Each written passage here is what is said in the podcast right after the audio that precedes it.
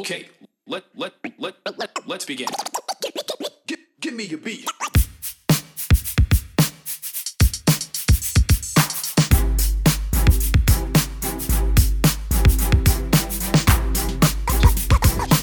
There, There's yeah. no nowhere else.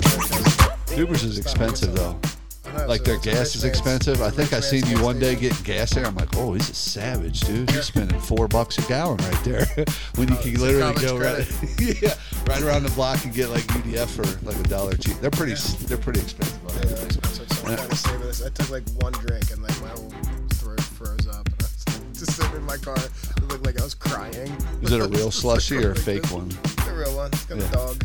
Got the dog. the. Okay, yeah, the, the The dog. dog with the tongue. So anyway, I traded a half-finished drawing for this. Uh, welcome to the podcast. I'm Dave. And I'm Jade. All right, and we are here with art connoisseur, um, aka college.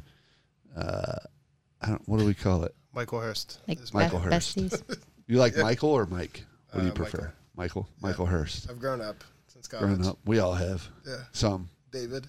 David. His mom still calls him David. There's there's like that. Jacqueline. Ugh.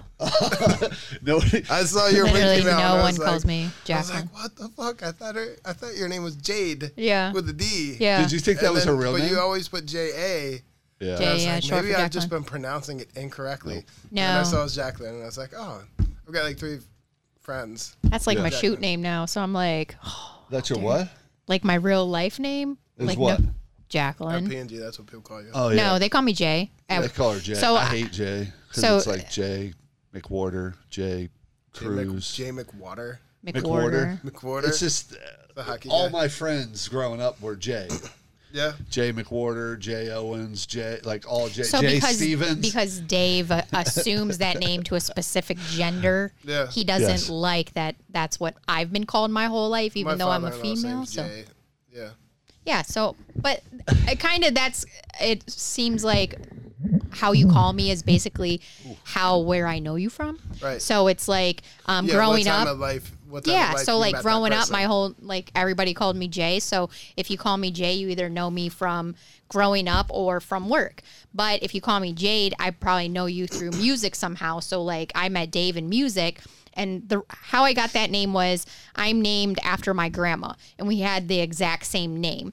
So um, people would know like my dad's last name. So then they started looking me up in the phone book. So they were calling my grandma all the time. And my grandma would be like, Your friends are calling my house for you. Do they know you don't live with me? And, you know, and it's like, I would feel bad because she'd be like, Your friend called me last night. I think it was important. He called at 3 a.m. And I'm like, No, grandma is just some random He asked me weirdo. if I was up. Yeah. So, yeah. yeah, yeah, It's you just- wanna Yeah. It's just weird. What's up? You know, You just up? weird people, you know, like just trying to locate me or whatever. And- hang out. Yeah. yeah, pretty much. So it's like, I'm like, sorry, grandma, no, you know. So then I was like, I'll change it and I'll have this like, you know, music name. So then it's like, it, when people call me that, I know that I know you from music, and then music, okay. I know Dave from music. So everybody that I'm associated with through Dave call me Jade. So Okay. And then I'm it's also calling- good for- I'm gonna start calling you Jay. that, yeah, that'll work out. I don't know you through music, and No, I know you it just- bothers him. So No, just call So her. Call oh, oh, is that why? it bothers Dave, so I'm gonna call, like just everybody, call her Jacqueline. everybody I know pre 2005 calls me Mike. There's a couple professors like, like Kevin Kelly calls me Mikey, Kevin Kelly. The artist. He was a artist. He was a, art- he's an artist, but also taught at the Art Academy. and then everybody post. Who was the chick school. that was there at, at the Art Academy? So for everybody that doesn't know, me and Mike went to college together at the Art Academy in Cincinnati. That's where I met you. Was at the Art Academy. We got a lot of stories from them. But uh, who was the chick there? there? There was a chick that I had in Is this a uh, professor? Core. Yeah, yeah. Paige. Paige. Paige. That's it. She's like she's the dean now. Paige Williams. Yeah. And then who was her? It was like Paige, Gary, and Kim Kraus were the three main. like- Okay. and then Mark Thomas in illustration and Becky Seaman in sculpture. Those were like Right. the five core people. Core people, yeah. And almost all of like Kim just left last year, I think. yeah. He stepped down or. Gary's pretty active on the social media. I see him He's, a lot. he's very active. He tried to retire, but he missed teaching. Like he's a natural born teacher, so he came Right. back. So he's uh, still there? Class so it is. Yeah. what does he teach? Core. I don't like know. foundations or whatever. I think that's what I had him for. Yeah, I don't know what. I think he probably does foundation still, Yeah. or I would hope if they have like a philosophy class, he would teach that. Right. Um, I don't know. Gary's just like the all-around mentor for every student at the school. Yeah. Like if any, like if I ever had a problem, I would go talk to Gary. And he would help you figure it out. Yeah. Gary's he's like, a good he's guy. like everybody's like guiding light through life, right. Yeah. And like a, it, which is necessary at a school like the Art Academy Yeah. Because there's so much posturing that goes on there Really? that like, yeah, I mean everybody's like just trying to be so like fucking radical all the time. Yeah. They're like, oh no, we're so anti-conformist. Oh, we do this, we do that. And Gary's like, if you have like a serious life problem, you don't want to talk to somebody who you don't even know who they really are. Right. Like, I don't want to talk to a teacher who rides a fucking skateboard to school. If I have like a serious life problem, I want to talk to Gary. Right. talk to somebody who has like a family What? and has like real life. Don't you think that comes with age though too? Like I feel like Gary is an older, wiser man. No, Like, I don't That- think it doesn't so. come with age. It's a maturity thing, and Yeah. that's that's not about age. It's about mental maturity. Yeah. So you you know yeah. Well, I guess I do too. Yeah. Like Jeff Robinson, he's kind of like a mentor, and he's younger than I am. Mm-hmm. So yeah, probably. I feel like you you get older though, you get a little bit wiser to things, and you think about things deeper. So it's like if you could go back in time, everybody says that. I wish I could go back and Uncle know what I know. Yeah. Yeah, Uncle Rico. Uncle Rico. Man, Can throw it over those mountains. Right. or uh, what's his name from uh, Married with Children? Oh yeah, Bundy. Al Bundy. Yeah. The older I get, the more I understand Al Bundy. Yeah. like the more that character makes sense to me. All that stuff, that, like all the stuff we watched as a kid, or like I think about often, like my parents. I talk about it a lot. Like when you're growing up, you're like, oh, you don't fucking know shit. You don't know this. I do this. I do this. And then when you get our age, you start thinking of all those things and all those moments, and then you're like, man, she was right. He was right. Yeah. You know, and it's that's all it is. Is all about you like thinking about all those times when they were right and you thought they were wrong because you thought you know you're young you think you know everything i got two teenage boys right now it's like it's all i'm like look man one day you'll figure it out knows everything. Yeah. I got two and a three year old. They know everything. well, I tell my kids now, like my biggest thing, like with Dade, I tell him, I'm like, dude, when you stop giving a shit what people think about you, life will be so much better. Like I think that's the main thing is like everybody thinks that we're being judged or that guy over there is thinking, you know, and I'm like, if you can get in a mind state where you don't think like that and you just don't care what people think about you, life's going to be a lot easier. I feel like That's you? true, but it's it's tough. Like, and this is my personal opinion. I'm not an expert. I was only a teenager. We're for- not. We're just bullshit. I was only a Teenager teenager for for you know years. nine years. But like, when you're that age, for the majority of it, you don't have a job. So like, you don't have money. So all you have is your personality and your style. Right. And oftentimes you're getting your clothing from your parents. Or like you're getting personality traits that you're inherited from Oh, your yeah. parents and you think Yeah. your parents are lame, so you're trying Right. to like develop your own like style and personality and it's like Oh. that's all you have. So if somebody knocks it, it's like Right. it's crushing to you. I went through that a lot. Like all those changes, Absolutely. like skateboarding. I used to go through my skateboarder phase where I made my own clothes and I wore a chain wallet, and then like the skateboarders would call you a poser, yeah. and it was crushing. Like, oh, you trying to like Green Day? Like you're a poser, dude. Yeah. And you're like, oh shit. Well, I guess this isn't the group. I'll go over to You're this. like, how the fuck do I fit with this group? Yeah. You're trying to be Yeah. unique. You are, yeah, and it's you like- are. It's so now, so hard. But like to never me, done it before. it's like all that makes the soup of me now. Because like I love listening to Rancid and all that shit when I was in that phase. I'll listen to that, you know, and it's like, yeah, it's just weird. It's so hard, but as an adult, like if somebody asks you, like, "Oh, what kind of music do you listen to?" and you say something, and they're like, oh, "That's so fucking lame." Like as an adult, you're like, "I don't give a fuck. This is what I listen to. Right. I don't care. This My, is what I listen uh, to when I cut the grass." And it's like, as a kid, you can't say that because it's it's it hurts. What- but as an you don't adult, you're like, "I don't care." Like, Yeah. I'm not trying to hang out with you every day. We're not, Right. I'm not going to ask you to come over and listen to music with Right. me. this is what I'm like feeling. my kids uh are uh uh Dade, my oldest son, his friends, they would make fun of me because I would drive them in lacrosse practice and I listen to Cardi B. But like I grew up my whole life listening to rap music and I'm like, uh, you know, I really try to represent girls. So like even if they're not the greatest rapper in the world, I'm gonna like their stuff anyway because at Yeah. least they're out there and they're pushing it. And then be like, I can't believe your mom listens to Cardi B. And it's like, that's right. And I don't do no sauce boys, bitch. And they're like, I don't know what that is. I don't that's either. Cardi B. It's a oh, Cardi B oh, song. it is it? Yeah. What's So if you listen Boys? to Cardi B, it's So like what's a sauce boy? it's basically it's like a fuck boy, basically someone that you take a advantage of, and you you And know you, don't said- want any You relationship. told them you don't mess with no sauce boys. yeah, well, I hope not. yeah. At this point, but I'm yeah, just saying. married, man. But but they Married understand lady. what it means. Yeah. You know, Yeah. so and yeah. then they're sitting back there like, "Damn, I'm one of those fuck boys, man." Shit. Whatever. They all listen to that shit too. Yeah, they do. They just They don't just want to like to admit it. That's why it's so hurting. Yeah. That's why it hurt them so much. Yeah. because Jay listens to it. Right. My wife listens to the Yacht Rock.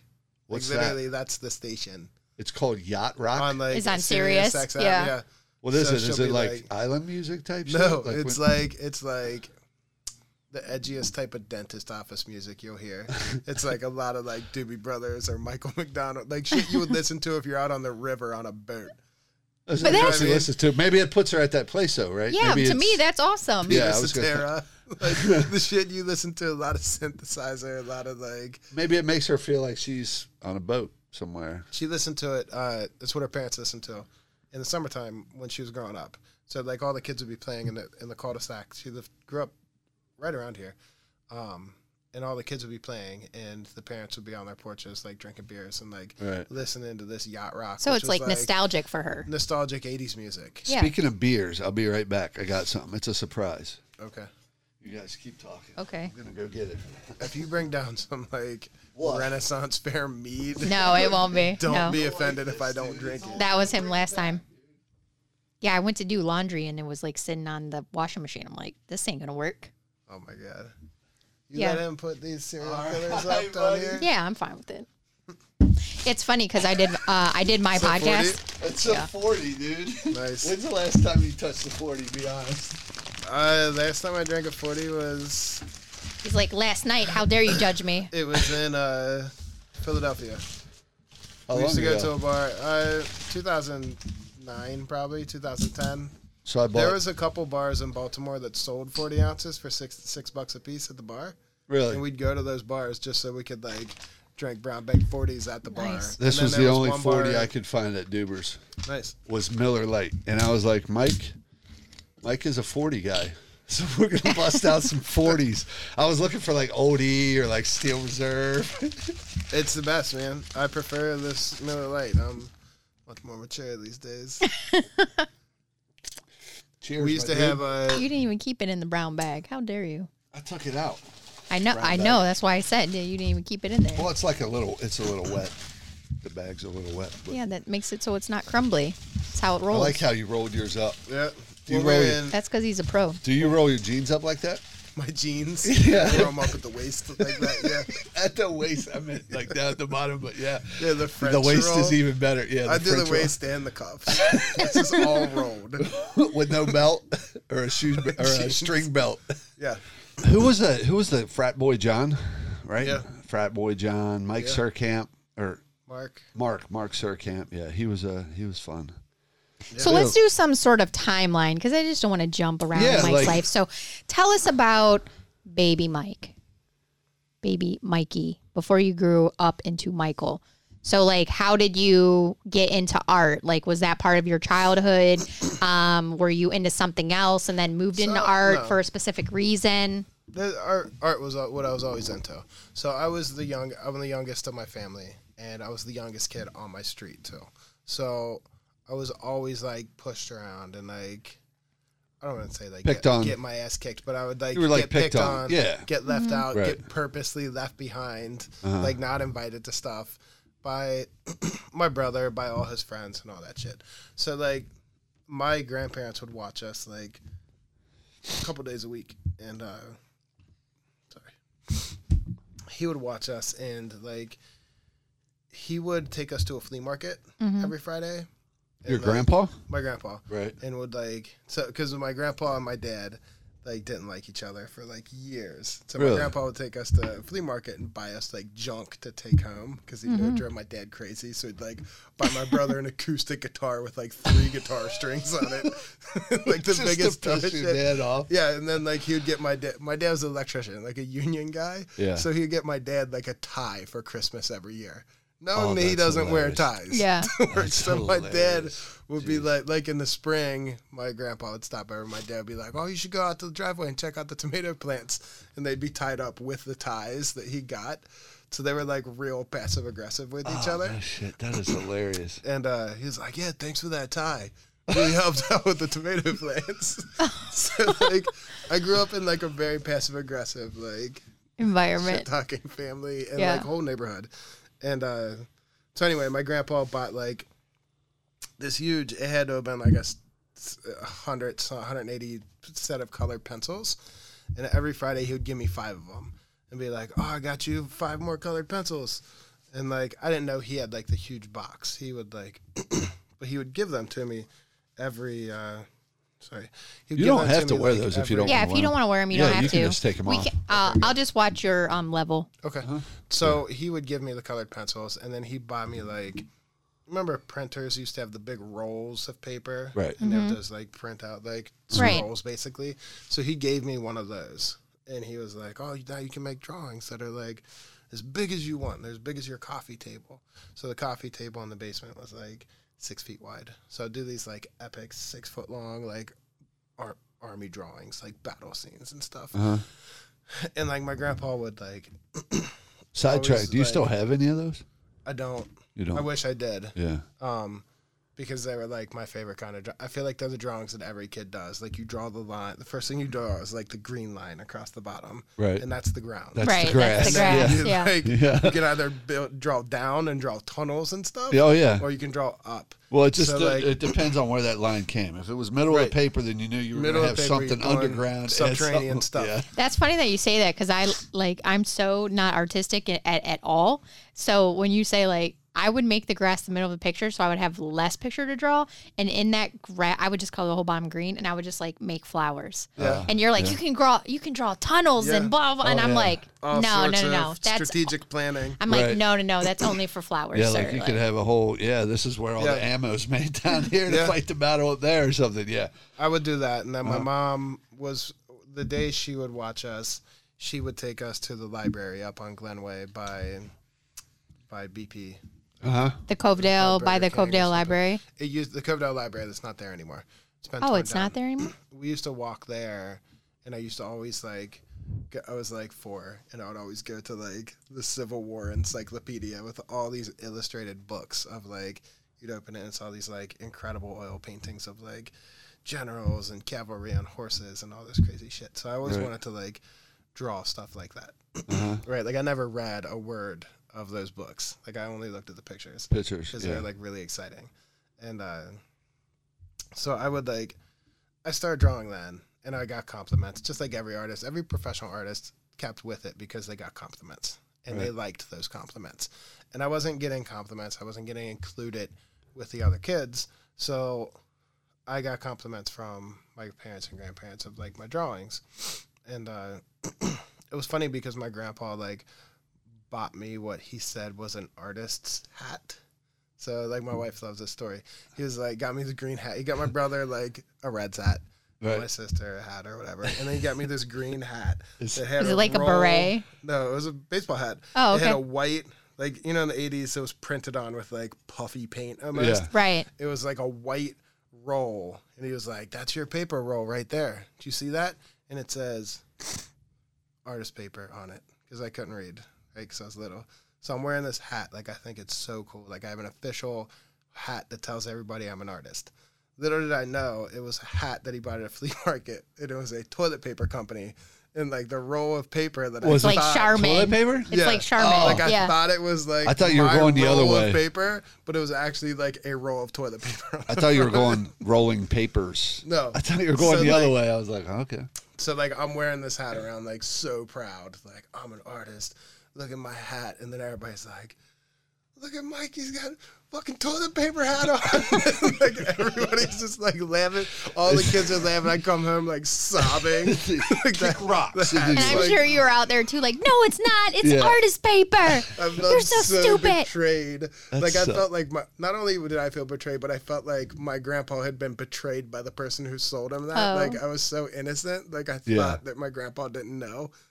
And I was like, So did you tell him? You're like, Grandpa, did you know this is toilet paper? I don't know, but like this is like one of the memories I have from childhood. That's like, oh, this is what built helped build me to be who I am. Yeah. Mm-hmm. right. Like, That's hilarious, dude. I was so devastated. It's the first like real tragedy I remember. Do you have pictures of you in that hat that you see? I don't know. No. My parents might have it. Oh, okay. I mean, they have like the Oh yeah. hundreds oh, of photo dude. albums like everybody else's parents. Yeah, parents. underneath my mom, she's got a shrunk, like it's an old shrunk from Germany, and underneath she's got all VHS tapes of like us growing up, where she used to video us when we lived in Germany. Really? So it's like videos of like we were on this, um, we were on this uh, Snowball Satellite. It was a TV show where you would talk to Santa.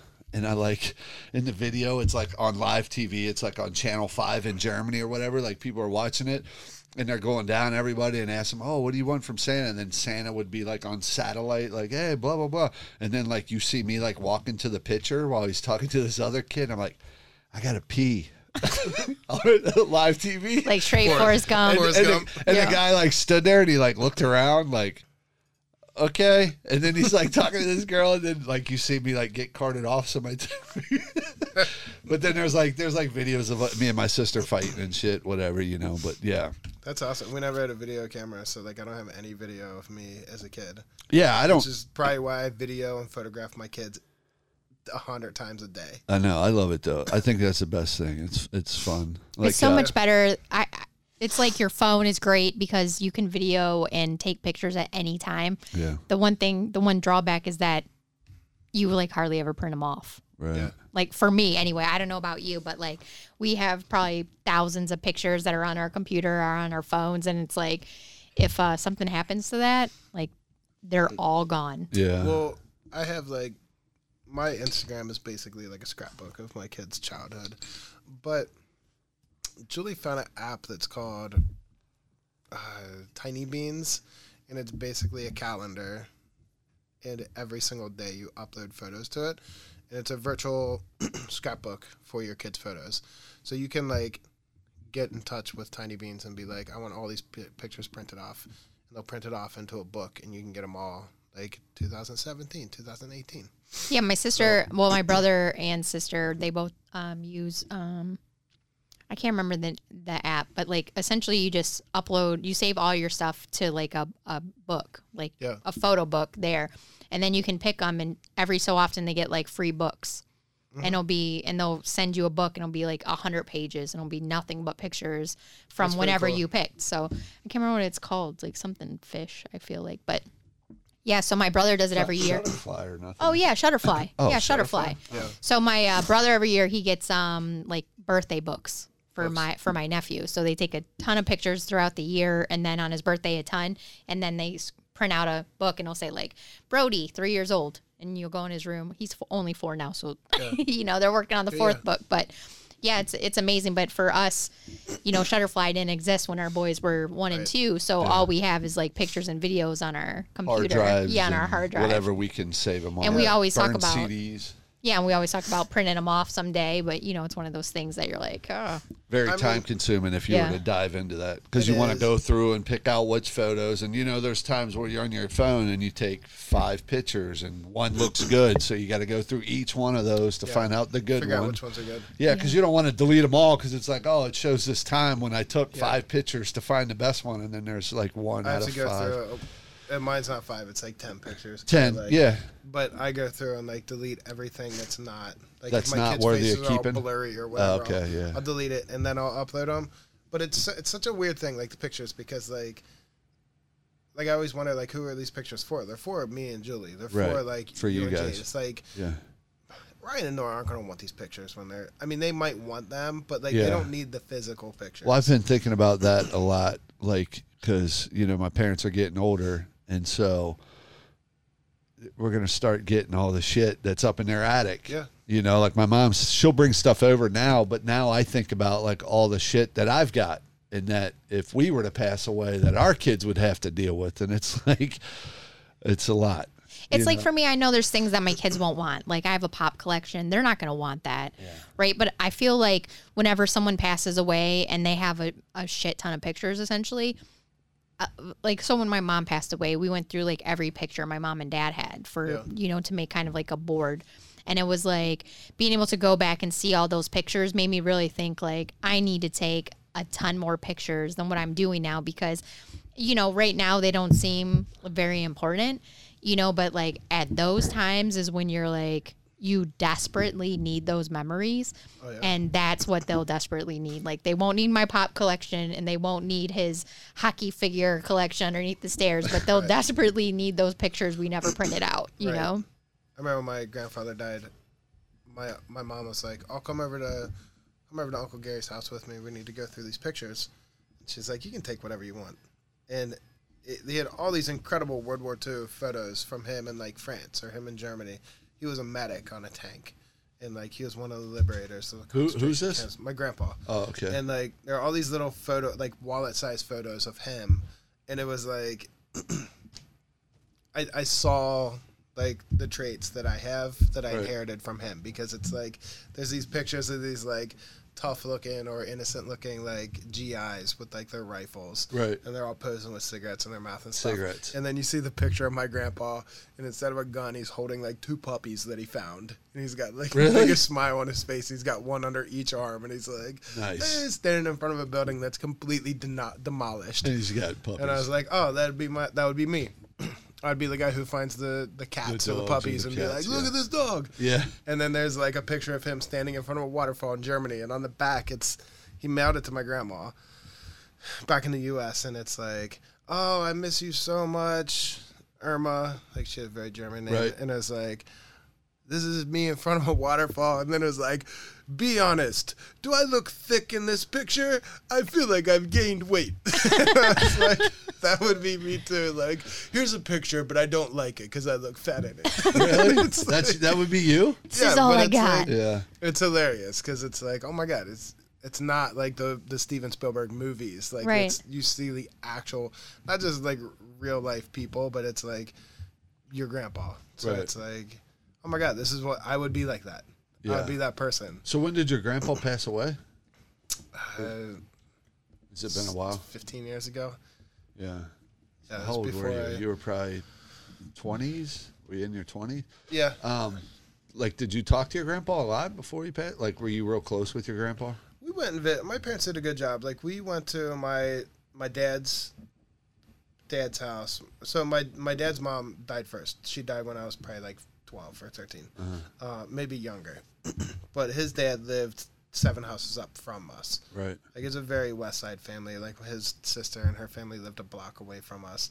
Like we all lived within walking distance of each other. Right. So we'd go there every Friday night, and like kids would play, watch watch TV, like play with super old toys in the basement, and then the parents would just like sit at the bar that's in the basement and like argue about politics or current events or whatever. then my mom would be like, "I'm taking the kids home. you Yeah. guys are getting too loud." Yeah. Right. cussing too much. And then the next night, on Saturday nights, we would go to her parents' house, and they lived in White Oak, and like all the cousins would go there every Saturday night. So like the weekends were spent at the grandparents' house. Right. Yeah. But besides that, like it's not like I didn't go over like all the time. Like oh, I want to go to grandpa's house Right. because you Yeah. know. Oh I yeah, was like, definitely. oh, I But to still, go. every weekend's pretty frequent, or every other is- weekend's still pretty frequent. So that's very- good. Yeah, it was really good. So when you were um, a kid with your toilet paper hat, were you like second grade? Were you like kindergarten? Were you like little, and then when you kind of happened, more I was evolved? probably I was probably in before kindergarten. I was probably four. I was imagining like a five year old, but then I was like, well, maybe I was a little older. right. Uh, uh, maybe.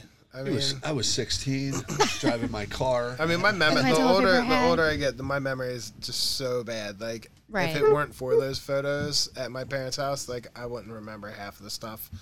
And it's like, Yeah, it's kind of crazy. Like talking to Dade the other day, you know, he he'll bring up stuff, and I'm like, how, how do you remember those things? But I guess it's like It's like because he only has 16 years to that's remember, I mean. and we have Yeah, like 30, 39. yeah, so that's like because he'll bring up stuff that he remembers. I'm like, I don't even remember that. You know, Yeah. it's funny. Like we always talk about Donna, Yeah. the Donna story. Uh, we used to have this babysitter that they used to go to, and she uh, she just wasn't very good, but we thought she was. No, so sh- she had like she was like a neighborhood old lady in Dave's Ooh. Dave's neighborhood, um, and my mother-in-law uh, told me about her and was like, "You should take your." So at the time, I was uh, staying at home with the boys, and she was like, "You should take the boys to Donna's, so then you can have a break and you know you can go grocery shopping in peace or whatever." And I was like, "Oh, that seems like a good idea." So I would take them over there, and then um, when I would pick them up, they would be like Rex. And I then I only took them over there like twice, and then the third time I took them over there, I like just had the worst feeling taking them over there because they would just be so stressed out when I was leaving and stuff. And I was like, at first I was like, this must be separation anxiety. They're with Yeah, me all the time, you know. How old were they? Uh, probably like I don't know, f- five and six, maybe. Toilet paper hat age. I Yeah. think. Yeah. And I was like, you know, s yeah. So I was like, oh, you know, like separation anxiety, I can understand, you know, kind of thing. And then, um, the last time I took them over there, I was like, I went over there. My nephew Dawson was there. He was like, he was covered in peanut butter, and I was just like, something is wrong. So I like left, and I drove to Kroger right on Glenway, and then or right on Delhi Pike, and then I just turned around again and went back and got them and paid her the full amount that I was going to pay her because she was going to keep them for two hours, and I paid her the full amount. I just had the worst feeling, and then, you know, I was like taking the boys home. They started telling me like, oh well, there's like a bunch of kids in there, and then like Gage pushed this kid in um, into this baby pool, and she got mad, so she threw Gage into the big pool, and he couldn't swim, so then I had to jump in and get him. Like this is what Dade. Dade's telling me, Dade, and then then Dade was telling me like the first time I took him there, um, she had uh, too many kids, so she put a bunch of them in a room and locked them in it. And I was like, yeah, and I was like, I've been taking you there and I made me immediately feel like the worst mom ever. And at that point, like I kind of decided to never take another like uh suggestion. Suggestion from my mom. Yeah. Yeah. But I was just like, you know, she probably didn't know either, you know, and I like when I had seen my sister in law, I was like, you know, I seen and he's covered in peanut butter and you know blah blah blah and then like my sister-in-law ended up like stop taking dawson there too but it's just those kind of things that you don't know what's happening and then you think about if they were a little er, like little younger and you they wouldn't be able to convey those things like you with your toilet paper hat. Like you just were like this is the best hat ever. And then it was other kids who were like Shitting stupid on it. It's always other kids who just yeah, shit but on for it, me, man. it was Like, no, like, it's lame. other people were like, "Oh, Yeah. she watches like, kids. no, this is a cool hat. It's blue. It's got, a, you know, and they're like, oh, that's stupid. This You're is an like, artist hat." Yeah. and it was like, you know, you take there because other people are like, "Oh yeah, it's fine. It'll be fine," and then you you're like, "Oh shit." I But fucked that's up. the, like that's the thing. Like you know, you always listen to your parents, but it's like nowadays we can research. Like there's reviews out there, oh, so yeah. like yeah, but you, know- can't research the neighborhood old lady. No, but you I'm know. saying when you you're guys didn't have that. There's Yeah. today there's care.com and Right. stuff like that where you can like literally see people's profiles that are like I want to watch your kids. Yeah. I have an early childhood learning degree.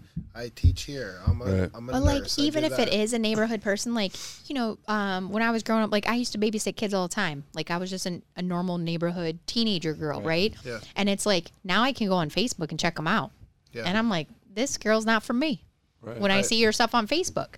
Or like my boys will come home and they'll be talking about a girl and I'm like, What's your name? and then I look and I'm like and then they're like, It'll take a mom about four minutes to figure out everything about. Dude, as soon as I see her, and then I was like telling my son, I'm like, that girl's not for you. She's a problem. And he's Yeah. like, she's fine, blah, blah, blah, you know, going on. And then he comes I like, just went into my dummy Snapchat account. yeah, pretty much. And then he's like, you know, two weeks later, he's like, Mom, remember that girl you said was a problem? And then he tells me something that she did at school. And, and then he's like, You're right. I'm like, That's right. I'm right because I'm a girl and I see girl pictures and I know what's going on. yeah, So, um, but anyway, like you're saying, like when you were a kid, you're probably, you know, four or five at the time, right? Yeah. And so you started off drawing um, army pictures. Like what progressed? Because when I met you, you were doing more of like a kind of like a pop culture type figure, pictures. figure, figure Yeah, paintings. I, grew would up- say. I mean, I was always like pretty quiet growing up. I was like a real shy kid, and like, so I did like my drawings, and I would basically like draw stuff that I would see. Like we got the weekly TV guide, and like in the beginning, the first like twenty pages is like color, and it's like promos for yeah. for TV shows and stuff. I would try and draw those. I would get like CDs and like draw like album covers and stuff like that. And it was the whole there was very little like creativity as a child artist. It was I mean there was some creativity, but a lot of it was like working on technical skills and stuff like that. Like more replicating. Exactly, trying to replicate stuff. So when I went to the art academy, um, I mean, I'll skip over high school because like I was just doing assignments. Right. Nothing incredible, nothing great came out of high school. Although there was a moment when like all the kids in my high school were drawing like uh like an album co- a lot of kids were drawing like the Dr. Dre album Mm-hmm. or like drawing like Master P album cover or whatever. And it was like, because it was cool. It was like really cool at the time. It was like, we were in high school, like right after like. Well, plus it's kinda edgy, big. too, Yeah. and- Like yeah. Green Day was blowing up. Uh, Snoop Dogg was blowing up. Like all this really cool, edgy shit was happening. And we are like drawing it. And I remember our teacher was like, this is like a highly respected art teacher. And he was like, Do you really think that black kids in Compton are sitting around drawing white kids from Ohio? And he like went like, off on us about how like this is not art. Like you're just drawing other people. Like you need to learn how to do this, this, and this. And like that always stuck with me because and I was like, oh my god, he's right. He's an adult. He's a teacher. He's right. and like I went to the art academy, and I switched my major like probably six times in the first two years. Like I didn't know what I wanted to do. I wasn't terribly creative. Like I didn't have these great conceptual ideas, and I wasn't terribly good. Like a sound draftsman, and it's because I was really lazy. Like I depended on my talent. So I was like, I'm gonna drink beer all night and hang out with my friends, and then I'll just do my schoolwork during the school day. Like I never like went home and just like made art all Right. because it was like a social hour for me. Like college, undergrad was just like a social experiment for me. It wasn't until the beginning of my junior year that I like really started like as my dad would say buckling down. Uh, I worked at I was a security guard at the Cincinnati Art Museum and it was connected to the art academy at the time. Museum had a really great library. I would go into the library on my breaks and really look at these like pop art books because that really like it spoke to me. It was like big, colorful. I grew up Right. drawing like TV guide pictures. Pop art is based in like advertising, Mm-hmm. stuff like that. So like I really got drawn to like Lichtenstein and Wessel Tom Wesselmann. So I started making artwork that totally like copied their style, um, but trying to do stuff that I thought was I don't know current to my Right. To your current era. So I was like drawing people pictures of friends that I know, um, but in like a in like a Lichtenstein type style, mm-hmm. and that's where like that's where my painting style came from. Um, it wasn't until after graduation in 2002 that uh, my friend Jim and I got uh, we fell ass backwards into a gold mine of a, a firehouse on 15th Street, north Northern Rhine, uh, to use as a studio. So we split up this like 10,000 square feet of firehouse space. Uh, there was a glass shop on the first floor, and the owner was just like happy to have people in the building. Um, actually, let me just start this over. Jim and I had a studio in Price Hill on Rutledge, which is like a really rowdy street in a pretty rowdy neighborhood. And uh, My best Jim- friend lived in Price Hill forever. okay, so Rutledge had the UDF on the top. And Right. whenever you say Rutledge, people say, was it good side of Rutledge or the bad side of Rutledge? This was the bad side of Rutledge. Okay, so we were about three buildings from the UDF on the corner. Uh, we rented a basement apartment that had no utility. It had lights, and that's it. No fridge, no running water, like nothing. No bathroom. Okay, it was just a gutted. The guy who lived across the street from my parents owned the apartment building, and he was like, "Oh yeah, I'll rent that to you guys for like seventy-five bucks a month." Uh, so we were using it just to make artwork and like paint peeling off the ceiling and the walls and all that shit. Jim was doing a residency in Germany, and while he was there, uh, some dude, one of the guys who lived in the neighborhood, got like his head blown off in our driveway with a shotgun, and it was like an argument over a girl. So Jim gets back from Germany, and he's like at a bar up by Dubers. Uh, his sister was bartending, and he was telling her about it. He was like, "Man, it's just so fucked up. Like, I can't believe somebody got like murdered right outside of our studio." and uh, this guy who was sitting next to him was like friends with his sister as well, and he was like, "Oh well, you know, I couldn't help but overhearing your story. Uh, I own a building, I own a firehouse in Over the Rhine. It, the neighborhood's not much better. I mean, this was Over the Rhine in 2002. This was not Over the Rhine of Right. We went to an art show at it at one of your art shows. Yeah. So No, I don't think it was. yes, that. we did. Oh, yeah, yes, we we did. did. he was like, he was like, I got this space. We use the first floor for our window shop, but we have the second and third floor that's just completely empty. There's no elevator to it, so it's not like I can rent it out to storage for anything. If you guys want to come take a look at it, maybe you can do something with that. So we came down, looked at it, signed a lease like that day. Uh, we split we split the space up into 12 studios. We rented those studios out to people, and then we had like really huge studio space, which was incredible. So after that, like I became really serious about making like solid artwork. Like I became really dedicated to like not just making pretty paintings. I mean, they were they were still like very pretty aesthetically nice paintings, but like I wanted if I didn't have an idea behind all of them, I wanted just a bunch of them, right? So it's like if you don't have a good idea, just make a bunch of artwork, and then if they all look the same, the body of work itself will be like appealing. Um, and I used the I made uh, 20 new paintings the year after I got out of school, in one year because I wanted to apply for graduate school.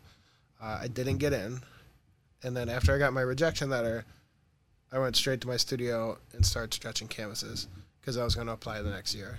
I made 20 new paintings, and these are like four foot by six foot paintings. These are huge pieces, and uh, I wound up getting into graduate school with that body of work. But it wasn't until I like really applied myself that something actually good started happening. Yeah. That's like So- everything in life, I feel like. If you apply yourself, good things will happen. You know what I mean? You take the Yeah. shortcuts, then Yeah. people see that, they notice that. So when you're um like I know Cincinnati like they have the art academy um and then they have the DAAP program. Do you feel like um the art academy uh pushes you to be more creative and then the DAAP program is more cerebral or do you think Uh, I mean, I didn't go to DAAP like you said. Right, I know, can't- but I'm just saying. I can speak on it because I know a lot of artists who did go to DAAP. Mm-hmm. Um, if I had to do it over, I would have gone to DAAP. They are much more professional. They push you to so you can so you can benefit from your education later in life right? which is to say they will set you up to get a job. And it's not just like their professionalism, but they have opportunities that the Art Academy doesn't. DAAP mm-hmm. has the architecture, the planning, the design, and the fashion, as Right. well as the fine art. So they always push people to like do crossover projects. So like artists and fashion students will do stuff together all the time. Designers and architects will do stuff all the time. So like the idea that I could be like, oh, I'm really into pop art. Let me talk to the fashion students, and maybe I can like Come up with a fashion line or exactly Right. Like, uh, or like maybe my paintings can translate to fabric, or maybe their fashions they're doing will translate better as like I can represent this, and it's more interesting than like stuff out of magazines. Yeah. I just heard that DAAP was more based on your GPA. So it was the smarter kids would get into DAAP and then, you know, uh, Art Academy was more based on your portfolio and your body of work. Right. Like they would look at how good your work was and okay, we could do something whereas DAAP it was like if you don't have the grade point average, don't even think about giving us your portfolio because we're not even going to look at you. That's I- kind of the feeling I got. I don't know time. if that's accurate, but I Yeah. would if that is accurate, I would not have gotten into DAAP. Right. I graduated. I needed a seventy. Did you even apply? No. Oh, okay. I needed a 70 to graduate from high school, and I graduated with a 70.1. Like, I was not somebody who applied themselves. Yeah, I'm the same way. whatsoever. I applied to DAAP and they were like, "Yeah, right, buddy." I applied to the it. Art Academy, and I forgot my portfolio. Like, when I went up for my review, I forgot to bring my artwork with me. Oh, you did? Yeah, like, that's how unprepared and unorganized I was as a high school kid. So you just All I had they just had the slides. I had my uh, my sketchbook. It was like a pocket-sized sketchbook. It was probably like five by seven, and I showed them that, and they were like, and I got in based on that. That's funny. and I was like, "Oh man, I'm I'm so good. I'm such a good artist. I got into college based on my sketchbook. When Yeah. in reality, it was like, But then once you started oh, I qualified there, for student loans, so maybe I got in because of that. Because I'm an undergrad and I'm going to be keeping the lights on there. Right. But you know, I like Who to think it's based on my my. I would say that's got to be part of it. I mean, you can look at somebody's sketchbook and tell if they're a good artist or not. Right. So, Right. I mean, I could look at people's drawings and be like, "Oh, that's cool. Good job."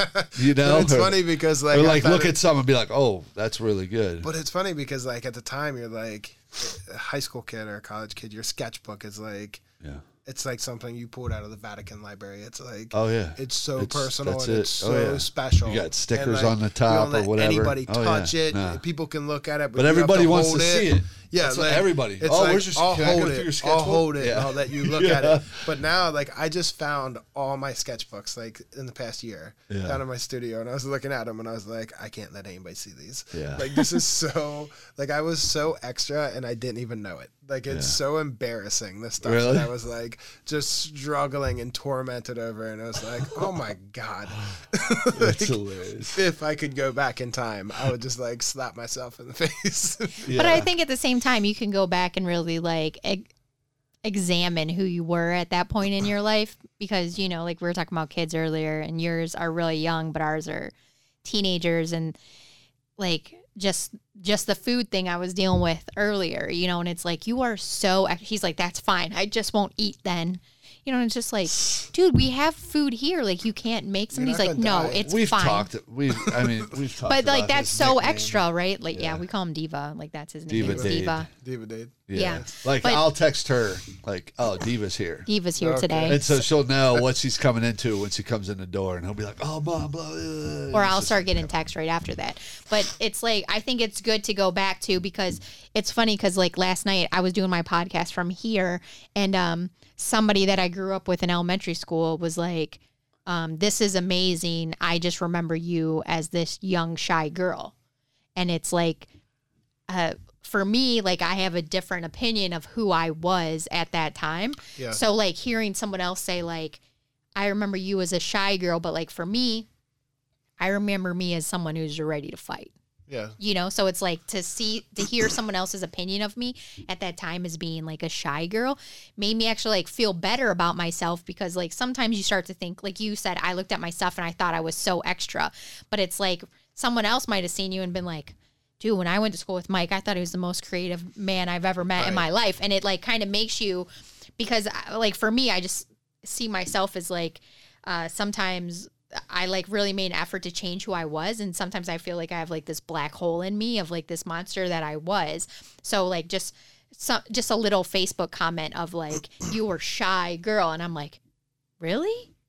Like, Yeah. like I just see myself as this like savage. So like I think it's great to be able to have those kind of markers through your life to you think you're extra, but someone else would be like "Ec- eccentric or whatever, you know, and you're like, well, eccentric's not so bad, you know, like I thought I was extra, but you thought I was cool, you know, or like maybe you thought that I was a fun person, you know, because for me, like you and Dave, all the art that you do, um, because you know I follow both you guys. For me, I'm not artistic at all, and it might be because no one ever complimented me and said, like, you know, you're really yes. good, probably, you know. But it's like for me, I'm like I'm the worst artist ever, but like I can conceptualize things, and then I'm like, Dave, can you do this for me? You know, kind of thing. And he's one of those guys who can like turn it into like a reality. So that's why I was super excited to have you here today. And I'm super excited to hear about all your things. So I'm like, what about this? Yeah. What about this? So, like, if I ask for too many details, you can be like, yeah, I don't feel like talking about that. But, like, Yeah, sure. you know, like to know that you didn't get into graduate school the first time, like, I've always thought that you're an amazing artist. And, like, to me, that's kind of like soul crushing for Yeah. me. So, Well, how was it for you? Like, were you expecting that or? I well, I aimed very high. Mm-hmm. Like I only applied for like a couple schools, and they were like the top school. They were in like the top five schools in the country. And I thought, and I talked to Gary Gaffney. I was telling him about it, and he was like, "Why would you apply to this school?" He was like, "Did you even look at their website? Like they don't, like don't take this personally, but they don't typically accept students who make artwork like yours. Like this is a conceptual school. This is a like technical realist painting school. So like you should really do your research." And like I know that- I've that pretty much just applied to like the school of SVA in New York and MICA in Baltimore. and like I didn't get into SVA, just fine.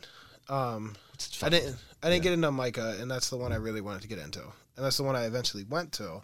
But and I didn't think it was necessarily my portfolio that didn't get me in the first time. I was a very bad interviewer. Okay, so like when I remade made a whole new body of work, I spent a month prior to like the submission and like you set up a phone interview or you can like fly to Baltimore or drive to Baltimore and do an interview in person.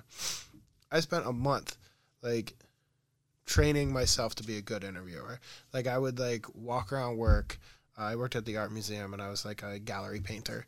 Um, so I'd be painting walls, going over like how I'm going to talk about this.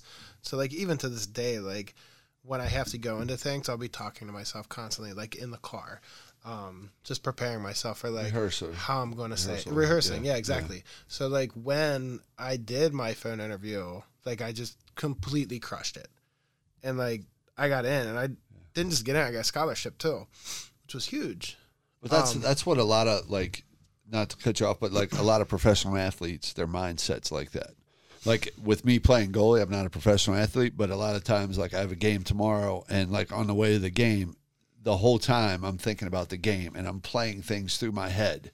Right. Like this guy's going to take a shot from this side of the ice. What's my reaction over here? What if the rebound goes to this side? So, like in your mind, you're probably thinking of questions they're going to ask you, how you're going to respond to those questions, and basic So, yeah, questions that are right. like who are the artists that inspire you Right. it's like a basic question that every student gets that's applying to graduate school Right.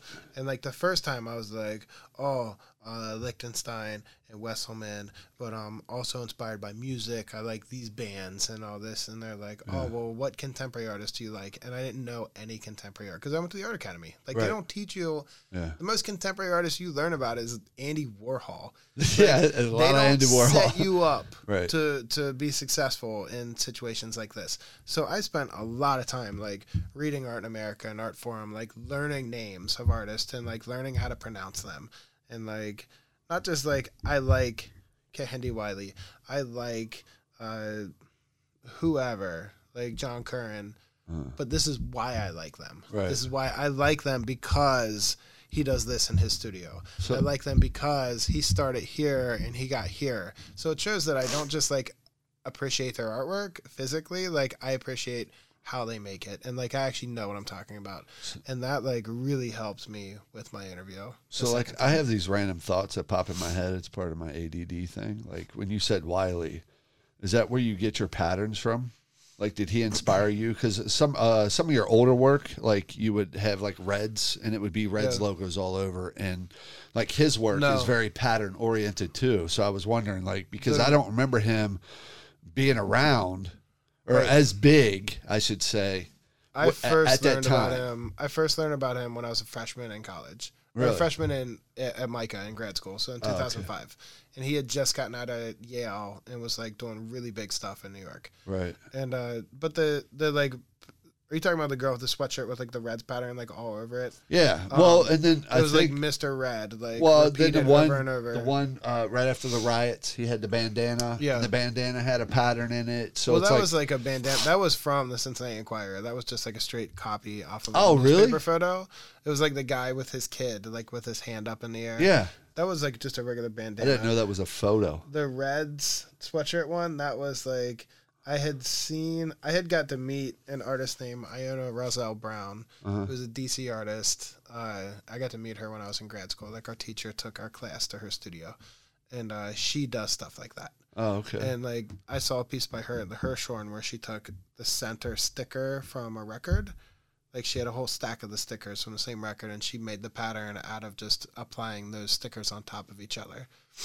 And I thought it was really cool. That is cool. And she does like I was I'm a huge fan of her. Uh-huh. Um, so it's you know when you're in school, you just you see stuff you like and you try to do it. It's no different than when you're five years old. You're like, oh, that's cool. I want to do that. Well, I think people do that now. I mean, even artists nowadays, like a lot of my artwork is inspired by something. You know, Michael Yeah. Myers, Gacy, uh, Jason Voorhees. So you take that, and then you move with that. So Yeah. When I was in makes school, I was like, uh, be- between undergrad and graduate school, I came up with this really great idea where I was like, I'm gonna take old paintings from art history and I'm gonna recreate them with my friends in the same pose. Uh-huh. And I was like, oh my god, it's endless possibilities. I could do this forever. And then like within a month, I heard about Kehinde Wiley, and he was like doing the same thing, only way better on a Yeah. grander scale. And Yeah. I was like, well, fuck, that guy stole my idea. That's funny that you bring that up because I was honestly I was just thinking about that. Like, do you ever come up with like? Well, I guess you do because you just said it. But like a lot of times, like I'll come up with an idea, and I'll be like, "Man, this is the greatest idea ever." You got to write it down. You get up the next Yeah. morning, and then you see yeah, it happens all the time. already did it. You're I like, "Shit!" Google well, it. there's now. that. Like I Google it now to see if like if I come up with an idea, I'll put it into Google And see if something somebody's already up. doing it. Yeah, Yeah, absolutely. that's funny. Yeah, And most I- of the time they just stay ideas, even if it's like even if Yeah. nobody's done it before, it's still just Right. like an idea. Because I'm like so busy that it's like yeah. I mean I'm not so busy. I'm just so tired. Well, you I'm have like- kids. Your kids Yeah. are young, so you are busy and you are tired because Yeah. you're at the age now where they want to do shit and they're not gonna sit around and play Fortnite. But I also think that's the perfect example of just like um, showing how much we as people are connected already. You know, because I think in in these times, like everyone, um, you know, they start to pick sides, and it's like, oh, he's this or she's that, or I'm left, I'm right, I'm center, whatever. And then when you think of an idea. And then, like you said, you Google it, and like 50 other people have done that same idea. Yeah. You, it just helps to cement the idea to everyone that, like, we are all humans and we all come from the same place and we have the same brains and they function the same because we're all going through struggles and dealing with different Right. things every day. Right. And I think for me, that's why art is so important to me and why I try to like help art causes like ArtsWave. Um, because it is the thing I really feel like art and music, like just all the arts, are, is what bonds us together as people. Well, I feel like these murals, like the Westwood one uh, that you took Yeah. a picture of, we kind of connected over that. Like, Yeah. I like seeing that Yeah, a lot, and I feel like, man, if you had that everywhere, which it seems like it's getting more and more and Yeah. more, but man, that that really brightens up Absolutely. life. You know, when Yeah. you're driving down a road, you see this big Westwood sign in Westwood. You're like, oh shit, I want to stop and look at that. Yeah. Or whatever. Uh, even the building uh, across the street from that, there's like a skateboard shop there, and their side of the building's Well, painted. well, or right, like all Basket right up shop the that street, the comic book store has Yeah. had the mural on the side of the comic book That's store been, like, that a they've really cool had, mural. and Yeah. they've had it redone a multiple Yeah, they times, have- so That's it's not the very same artists one. in, yeah. Yeah. Yeah. But when you see that, you have to stop and look at it. Like it's Yeah. not a drive by. It's like, oh, look at that. They did So- a giant one on the side of our vet, Yeah. like um on A Street, Yeah. um Covedale Pet Hospital. Yeah. Oh, They yeah. have this Where the- fantastic it like used to be the Blue Note. yeah, It's like well animals and yeah, stuff, they I think. it's Oh, all yeah? like combined in one big thing, but it's a whole giant animal mural and it's beautiful. Murals are incredible because they inspire people. They beautify neighborhoods. They Yeah. they that they like if it can inspire people to do something positive, do something bright, it's incredible. Well, it's Our kind of old- like what we were talking about in Detroit when you were talking about that whole trip in Detroit and how like you know that area is like all art. I for, what was the Hi- artist? like Heidelberg. Yeah, Heidelberg. How it's Heidelberg, all like you know it.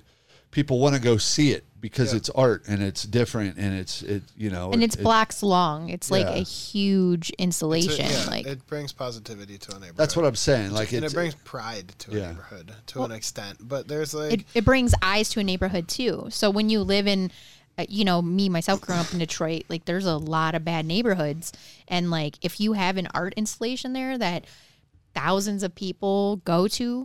It helps to get more eyes in your neighborhood and oh, helps to keep it a lot safer. Oh, Yeah, which and that. and Yeah. like you said, brings pride to the neighborhood, makes Yeah. people feel a part of it. Like think And- about if Price Hill did that. You know, if you're going down Price Hill and you see like all these buildings that are painted now and they weren't before and they're like Yeah. cool murals, like mm. People are going to drive down Glenway Avenue to see these murals, which in turn will make the streets a little bit safer because, like she said, there's going to be more eyes looking. There's some.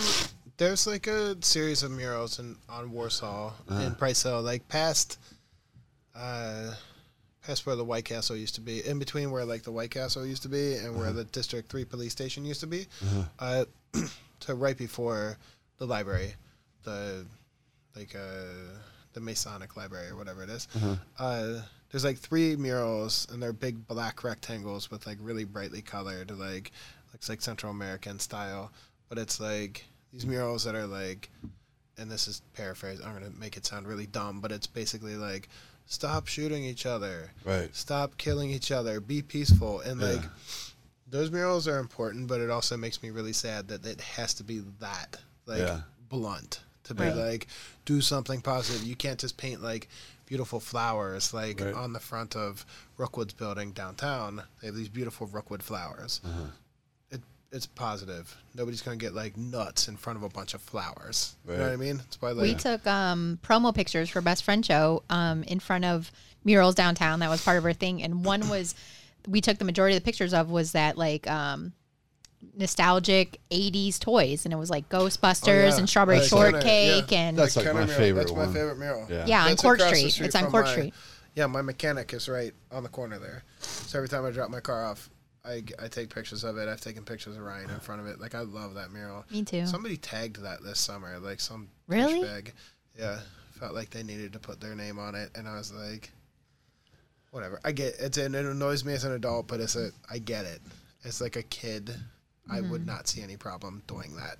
I wouldn't have a problem with somebody doing Well, that. it's getting your name out there, right? That's Well, what it's just graffiti like- artists are. It's like let me put mine in a spot where people are going to see my name. or But the- there's like, an unspoken rule: you don't tag on top of a mural. Like Yeah. that's a real dick move. It's like the people in Northside who tagged on the Shepard Fairey murals, and it's like you just drew like scribbles on it. Like you're Yeah. a piece of shit.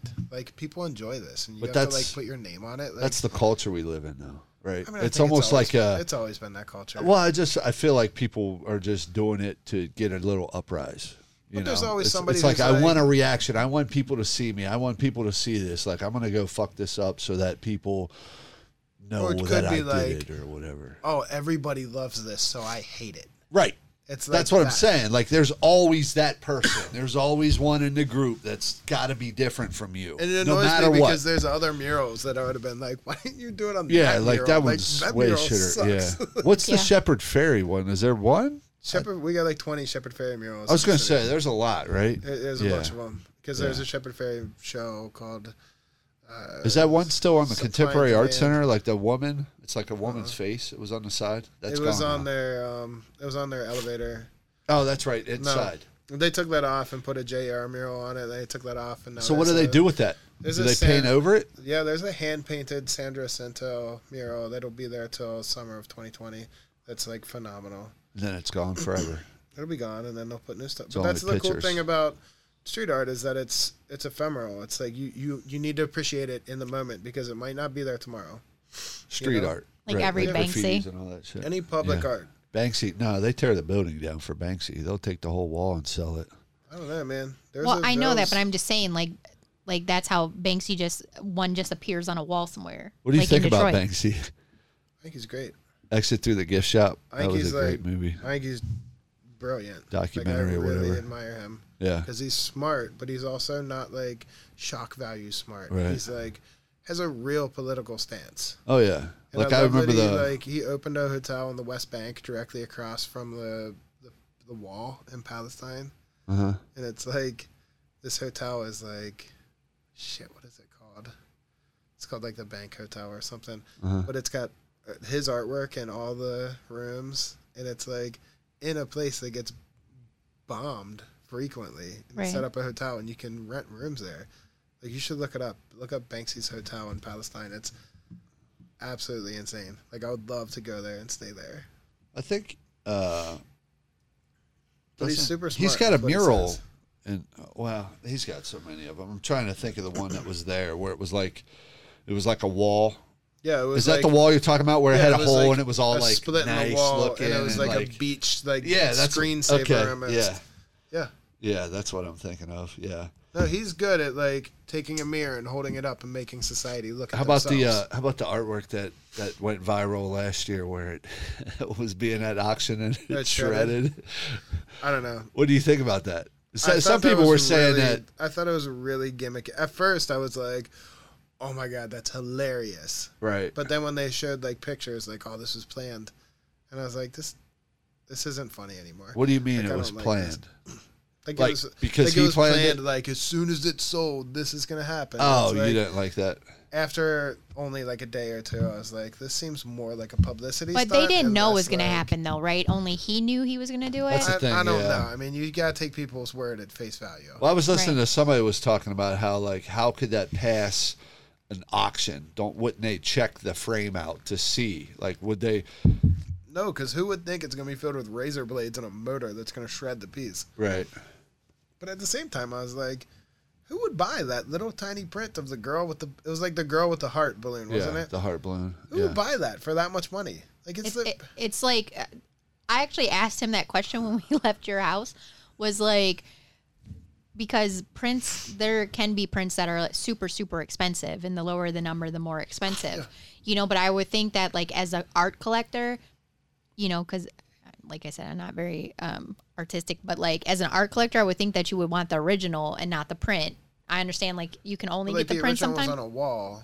right? I know, but that's what I'm saying. like, Like, Even that, if that was like one of five, it's a print. Like, didn't it sell for like a million dollars or something? Yeah. And then it's No, but shredded. but that's exactly what I'm saying. Like that picture itself has been put on everything. yeah, it's has been, mass marketed. Yeah, It's super on marketed. mugs. It's on shirts. Everything. Exactly. So, like you said, like I would never pay a million dollars for it because I could literally go and get was, a you're print of it. if it. it was an original, it would have been Right. more. If if it would have would've been, like right. If someone would uh, for me, if that was the original, you know, and not a print, if that was the original painting, Right. I would pay a million dollars for it because that's the original. I think people don't think like that. They just want to own a Banksy piece. They just No, and wanna I, I can understand that, but for a me, like Picasso it's, sketch. but, like, right? it's- just like For- I have. for clarity for me though is a print is a duplication right or a replication No, it's a, not It's a print as a piece of fine art. I mean, it's not like it's a photo that's been printed out at Walmart. Like it's a real print. Like it's a real lithograph, lith- lithograph or whatever he did. I'm not saying it doesn't have value. I'm saying I don't think it has. I don't think that's the correct value. Like to me, if it for argument, since none of us know the price, for argument's sake, say it was a million dollars. Do you know how many incredible pieces of artwork you could buy with a million dollars? You could start your own fucking museum. You could get a thousand incredible pieces of artwork for a million dollars. Right. And you're gonna buy this piece, and it's so risky because he's a living artist. Like and nobody knows who Banksy is. What if in five years you find out that Banksy's actually Dick Cheney or he's Bill Gates and he becomes super fucking or it's a whole Google. Or like it's a whole like- company, or mass yeah, or producing. Or it's, it's like- or it's yeah. a chick Exactly. Well, regardless, say no it's but like i'm just Martha saying like Stewart. everybody I right don't think it exactly Martha matters if it's a if it's a woman or a No. man. no but i think But everybody refers to banksy as a man Say it's always. somebody who That is true. Well, like in interviews, he's a guy. Like I mean, his Yeah, but- like When maybe you he's not talk, he's yeah. But like But my that- point that's is not like, Banksy. what if he turns out to be like a serial don't know. killer a pedophile, a serial killer? What if he like gets drunk and runs over a bunch of kids in a car? Like he's alive. He could make huge mistakes, and then your print that you spent a million dollars on is worth nothing. oh shit, yeah. I mean, not nothing, but like, come on, dude. Yeah. Like a Picasso. Picasso's dead.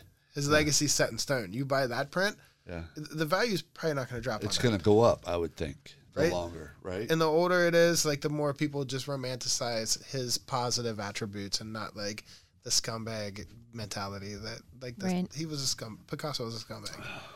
You're big into art history, right? Biggest. Parts of, parts of it. Are you? I'm big into the parts that I like. Right. Because I was like bored with art history. Yeah, it was I- I boring in school. Yeah. We got like a very basic overview of certain things. and You it's think that's just based on teachers? I think like the way It's they teach it. Year, or- that's what you. That's what you get, and it's like we're gonna we're gonna cover four thousand years of art Yeah, history but it should- in one semester. It's yeah, like, that's the that's the mistakes I think they There are some because you're trying teachers- to draw people in and keep them there. so they didn't break up away. like your art history it was like reading a history book, but it was all based on Yeah. that. And it was like there are some art history teachers now who start at the beginning. They start today, and then they go backwards. right. So it's more relevant. You're ta- you're speaking about stuff they know about, which Yeah, because I feel like you would be more drawn into it if you started from like stuff we know about and then work your way into the older shit. Yeah. you know, Like, why do I need to spend a whole day learning about the Venus de Milo sculpture that's like this big and it's literally looks like a little snowman? right. And like, I, I get that's important to like but that's Is that an the chicken, the clam? No, the Venus de Milo is just like a sculpture of like a very fertile, like it looks like a snowman almost. Um, the chicken, the clam is a Botticelli piece. Oh, okay. That's like a huge painting. Like I would have been happy. Right when you there. said that, I was like, wait, what? I thought it was a big painting too. No, but no, then no. I was like, wait. No, this thing's little. It's like the size of this cup. Really? Yeah, and like that's what you always start with. That's what you always learn about that in art history. And it's So like, what? Uh, like, what's your favorite art piece? My favorite art piece. Yeah. I don't know, man. Like to be honest, like I was thinking about this the other day because I had to change my password at work, and like you do, you're like, or it was actually my bank account. I was like going on, and they were like, "Oh, we need to ask you more security questions so we can set this up so it's more secure." And every single question is like, "What was your favorite sports team growing up?" And I was like, "Oh man, it's hard to choose." And it's like, "Oh, what was your favorite song?" And I was like, "Ah, you know, I don't Yeah. know, Yeah, like them all." right. like I never, I have so much trouble answering this question. So Well, like, and then you got to remember that later. Right, Because you you are like, oh, that. it was Right? totally this. It's like, and then what- you're like, wait, I really The like ones- the when ones did my are- mother's maiden name not become good enough? Yeah. When did like That's the what I'm saying, school I went to? Exactly. The school now. Yeah. when you're right. Facebook came around. Yeah, it's like just ask me my social security number. I'll put that in, and then Yeah. like just let's leave it at that. Like Right. let that be my question. Right. But like my favorite piece of art, I don't know. Like I'm shocked that I have a favorite artist. Yeah. But like the favorite piece of art, it, it varies depending It on varies. the point of, of life that I'm in. Right. Right. So like stuff I loved Today. ten years ago. What's today? Today, what's your favorite artist? What's How your you fa- feeling who's your- today? yeah, like how are you feeling today? My Like, favorite who- artist for like the past twenty years or uh, thirty nine years has been Michelangelo. Nice. Michelangelo Buonarroti. Like the pizza Sistine- dude, the Sistine pizza Chapel, party the dude Ninja guy? Turtle, with the yeah, Pizza Party, Ninja Turtle. ninja ch- and they, you know what? And I was thinking about it last week. Like to be honest, the fact that I grew up with the Ninja Turtles probably, and Michelangelo is my favorite Ninja Turtle. It probably gave me a bias towards him. Yeah, but like I have such incredible admiration for Michelangelo, like the artist and like the guy. Like he Right. was a sculptor, he was a painter, he was an architect, he was a designer, and he was like just an all around angry dude who just like didn't get along with anybody, but like he was so Then you think about the Ninja Turtle, like that would more be Donatello. No, but it's fun that you guys are bringing that up today because Day today in the car thought he was dropping some knowledge on me by letting me know that the Ninja Turtles were named after famous Renaissance masters. Yes, and he was like, you know, famous painters. I was like, Renaissance artists, and he was like, oh, did you know they this weren't already? Just painters, they were What was, sculptors, uh, what was inventors. Jeff Well, and then- Abby? Then he started talking about um, Did he tell you who Splinter was no, in art history? no, He's but not he. in there. He, yeah, he's like no, and then he was like, "Why do you think he named him that?" I was like, "Well, because he got all four turtles at the same time, so maybe he was into it." Splinter says it in the first episode. I named you after my favorite Renaissance artist. That's what I was like. You know, he named Does them all he? at the same I time. think so, yeah. I just watched the first episode. I tried to break Ryan into Ninja Turtles. What does he think? He thought it was real cool. Is he, is he on board? He's on He had board. Ninja Turtle PJs that he inherited from uh, that Wenkamp son. So like he was real excited about his turtles, and I was like, "This is cool. Let me show you something." Did you like the Ninja cool. Turtles? Yeah, Who was your favorite? uh, Raphael, Really? Why? because he had the Size. the size. Yeah, the Yeah. spike. The What was uh, Jeff and Abby? I guess uh, their kids got into an argument about the Ninja Turtles. Something about Leonardo, or Oh yeah, and then he yeah, I forget how it went, I don't but it was how it went funny. either. Yeah, it was just. but they had a whole debate about it too. They had a whole debate, and then uh, her daughter dropped knowledge on her son. They're like little kids, like was your like kids' that's not age. even the right person. That would be Michelangelo or something like that. And it was just yeah, funny. It was funny, but Kids. Yeah, that's it. So I, I've got I've got a bunch of questions. Um, you talk about music quite a bit. Like, what's your top five rappers of all time? This is a debate me and my son have all the time, and I'm curious to know yours because, like, uh, when we were hanging out back in college, like you listened to Nas a lot, Yeah. which made me respect Nas as a lyricist, and honestly got me into Nas more so than any.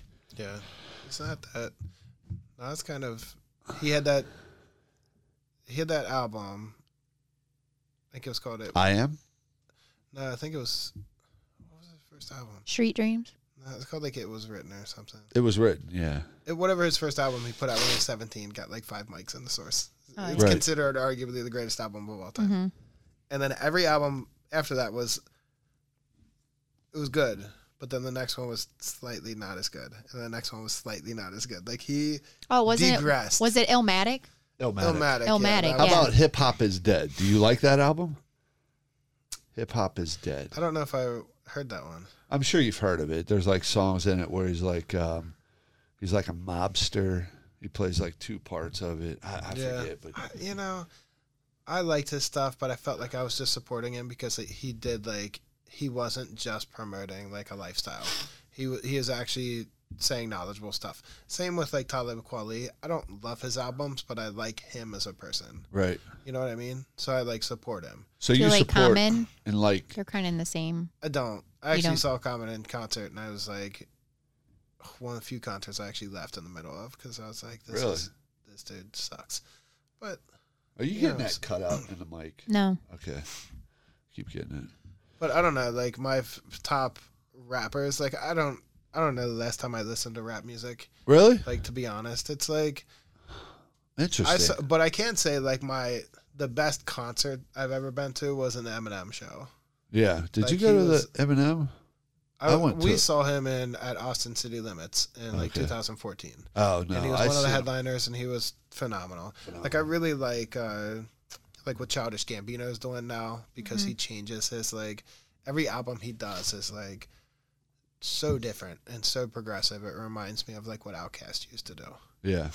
True. Outkast is a good group. So, but typically I just listen to like alternative music, like indie rock and stuff like that. Okay. Stuff that doesn't suit the way I look.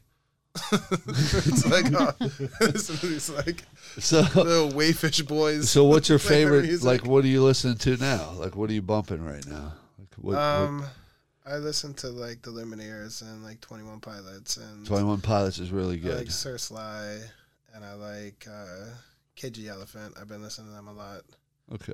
You know, but I like I hear an album and then I just listen to it nonstop for like six months. Like who's in uh, Post Malone just released one, I think a couple days ago. Do you like Post Malone? I don't listen. I don't listen to his music, but when I hear it, I'm like, he's really talented. Yeah. I want to not like him because Right. he just looks like. Yeah. Yeah. Like- I got it. I'm with you. he look the way he looks. I'm like, oh, this fucking guy. Are you kidding me? But Well, his music is looks- good and it's catchy and people love it. So I'm not gonna knock it. Like I used to like really hate on musicians, Yeah. and then I was like, well. Fucking people like it, man.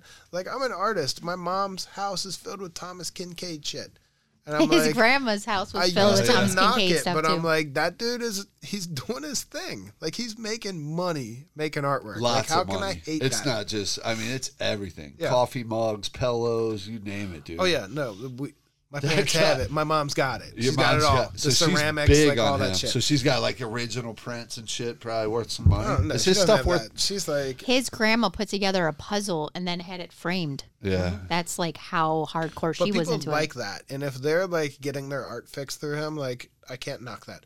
If people are getting their music fixed through Post Malone or through like Cardi B or whoever, that's fine. I don't care. Like I'm I'm too old to care what people what Yeah. people are listening to. I don't give a shit. Like I'm I'm on the I'm on the team live your best life. Oh yeah. Like Yeah. Yeah. it's what you like, I might not like, but but that's what makes us people. But we're not going to judge you because, like, that's the world we live in. Like, it's just, you know, like, we need more love. And, like, just, we're all people. Respect what you have. Have a conversation if you disagree and see what comes I think it, if we know? taught kids that um everybody like we already tell them everybody's different, but I think really pushing the like um, you're not going to like everybody in the world and not everybody's going to like you, but there are people out there for you and you just need to find your people. yeah. It, and you don't have to be an asshole to the people who aren't your people. The same Right. way you don't want that. That's the you know, hardest part to. It's It the is. hardest part to understand. It's the hardest Right. part to like accept. Like, like uh, easiest point, case in point, in sports. Like I hate Sidney Crosby because he plays for the Penguins, and he's the rival to Ovechkin, who's True. like my favorite player. Mm-hmm. So I'm a Capitals fan. So I hate that guy. I hate Ben Roethlisberger. Personal reasons. He's a he's accused as a, He's a rapist, rapist. like three or four times. Like I Three or can't be four? get, I can't Yeah, get multiple times. behind this dude. Right. But like I hated Hines Ward. I hate Juju Smith. Like I hate Pittsburgh players. Because I live in Cincinnati. They might be like the nicest guys in the world. So it's it takes a lot of maturity for me to be like, but he's a nice guy off the field, so I'm okay with that. And it, Right. but there's parts of me that are just like, nah, I hate him because they're uh, they're a Pittsburgh sports person. You hate the jersey, not the person. But I want to, f- but I try to find reasons to Oh. hate the person to like justify my Why like. you hate him? Like this Exactly. is why I knew I hated But it's the that same. Every, I knew I everybody in hated that guy. Detroit hates Sidney Crosby too because he plays for the Penguins and they're rival of the Red Wings. So Oh, yeah, yeah, yeah. yeah, So, but my like, son loves them. I'm fine with it. My son loves them. I'm fine with it. Okay, But then, I'm still a Red Wings fan. But like that's but as a sports fan, I get that. Like, but as like, oh, I love this music. I, I just like hate your, this I just like your response you know? from her. My son loves him, of course. Of course he does. yeah, yeah, of course. Why Yeah. wouldn't he? right. I it's- I like Sidney. I liked him when I seen uh, He's a I- super nice guy, which actually drives me nuts. Right. Like um, the first year he got drafted, uh, the Penguins, they were going through that whole thing where uh, they were going to get rid of the team, right? And because they owed Mario Lemieux a shit ton of money, and, and so they gave him the team. Really? And then, yeah. Mario Lemieux used to be my favorite player. Yeah. He was my favorite player growing up. Like Yeah, I was a mine too. huge Penguins fan when I was Over growing up. Gretzky? I had a I had a Yeah, penguin no, star- I was like, I had a penguin starter jacket in Really? Detroit that Yeah. did not go over well. I love the Penguins, and I loved uh, my favorite player growing up was Patrick Roy for the. I hated for Patrick Roy. Canadiens. Fucking right? hated him. And they always played Gretzky, seemingly. Right. And uh, I was never a big Gretzky fan because everybody else was a big Gretzky fan. So I was trying to find that other like somebody good, but not like a bandwagon person. Right. Um, and then I stopped watching hockey when I was, you know, went to high school, and then I didn't get back into it till we moved to Washington. Baltimore, and then Yeah. I met some Capitals fans, and I was like, "You guys are like adults, and you like hockey." It's crazy. Really? then like uh, we moved to DC, and I started. I went to some games, and I was like, "Holy shit! Like this is a huge like culture here. Oh, yeah. Like people love it." And then I went to uh, Red Wings game up in Detroit, and it was like it's like a whole tribe. of It is, people. and I think I was telling Dave like I they talk about I would hear like on shows and people would be making fun of hockey. And they would be like, "Oh yeah, the Rangers won the cup. Four people came to their parade." And I was like, "What are you talking about?" Yeah. I told Dave it wasn't until I moved here that I realized like hockey's not as big as I thought it was. yeah. Because growing up in I don't Detroit, think it's just here. Well, okay, yeah, you're right. No, Going but- from Detroit to here, yeah. Right, because like growing up in thing. Detroit, like uh, if the game wasn't on TV, it was on the radio. So my dad would turn the TV off and turn the radio on, and we would all sit around and listen it, listen to radio. Yeah, then yeah, just Yeah. listening to him call the game on the radio, and it was like, you know, I didn't know hockey wasn't that big. Like I thought it was. Then It's. It's part like to me, it was like the number one sport. Like I, Yeah. it was like football and hockey. Like that's what existed. We never watched baseball. Yeah, and you have We four ne- teams in Detroit. yeah, so we never. like- yeah, and we never watched basketball until Yeah. like the Pistons started winning. Then we started Yeah, watching basketball. But still, I I still thought they were like yeah, it was like ni- 1989, 1990. They went back to back. Oh, yeah. So yeah, I was like, oh, I was like, oh well, basketball must be like number three. It's then it crazy. like, That's why oh. people need to move. That's why people need to travel. Right. Like when we when I moved to Baltimore, it was like August. So in September, like I was shocked that like high school football was not a big deal there. Like high school football is huge in Cincinnati. Oh yeah. They don't even give it one minute of Where's this at? In Baltimore, in Baltimore. Maryland. Yeah. Their big thing, their big high school sport is lacrosse. I was just gonna say. And I that. didn't know anything about lacrosse in 2005, and I still don't know anything about it because I'm like, "Oh, so stupid. Like, why don't they give the goalie a bigger stick or something? Like, why isn't the goal smaller? How do you not score 100 points playing lacrosse?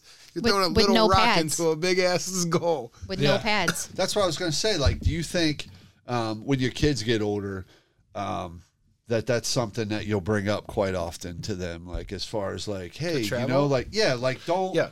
especially when they're young and like, like when you get out of college, like high school, I feel like that's the best time, right? Because you don't really, ha- you're not tied down. You don't have, God forbid, you have kids or something at that age. But it's like go live your life, like you did. You went to Baltimore. Where else? You lived in Washington, Baltimore, Uh, and then Covington and Cincinnati. right? But you've Um, lived, you Not as much, but when I was in DC, I used to, I worked for an art handling company, so I was driving artwork around the country. right? So, like, I've been to like 29 or 30 states, mostly Yeah. driving a truck. Did you Um, go by yourself when you drove that truck? no, truck? it was me and one other guy every time. Um, a different person every time. Uh, I did that for the first year. And then the next two years, I worked in New York, uh, four days a week. what were you doing while you were driving? Were you transporting art? yeah, Is you that what you were transport doing? artwork. Like expensive ass drive art, till- right? Sometimes, sometimes not. You know, sometimes you're driving like, you know, a document from the National Archives, or you're Okay. driving like a giant uh, cartoon sketch from the Sistine Chapel. This is some GTA Um, shit, dude. Now but I'm sometimes you're about just, is you uh, get pulled traveling, over and like- some cars pulling up in front of you and Yeah. jumping out. And No, like we, we would drive sometimes with like armed guards in a car behind us, like all the way from North Carolina to New York. really? And like they take you and show you. They're like, "All right, we'll come over here. Let's talk about the drive." And like you're gonna get on the highway and they're just gonna follow you. But they like, we're gonna put our suit coats in the trunk and like we're gonna talk about this. And they open their trunk and you see their rifles and shotguns and shit back there. And it's just a visual to let you know, like, Oh, yeah. don't try anything stupid or we'll yeah. we'll we'll stop and get our guns out or whatever. And it's like also filled with like cartons of cigarettes because all these like New York detectives that do this like go down to North Carolina, buy all these cigarettes and bring Oh, them back to sell nice, to their yeah. like coworkers. That's what my dad used to do. he Um, used to go to Kentucky because the taxes yeah. were cheaper. We do that, and then you know, but sometimes you just move in somebody's personal collection. There's a time where we went to Philadelphia and picked up one girl who had a little tiny box with a book in it, and it was going up to Yale. And I was like, "You need a whole truck for this? You could have taken the Amtrak." But they want the security, so Huh. it was a cool job. So was it like you were like contracted? Is that No, we were a contracted art handling company, so we would work uh, driving artwork around. That can't be cheap. It wasn't. It was like, it was expensive. It's one of the most expensive art handling companies in the country. Um, but there are times where it's like you're gonna work at the Smithsonian for two weeks, or you're gonna drive to St. Louis and pick up a piece and drive it straight to Boston. Right. Um, so you never know what you're gonna do.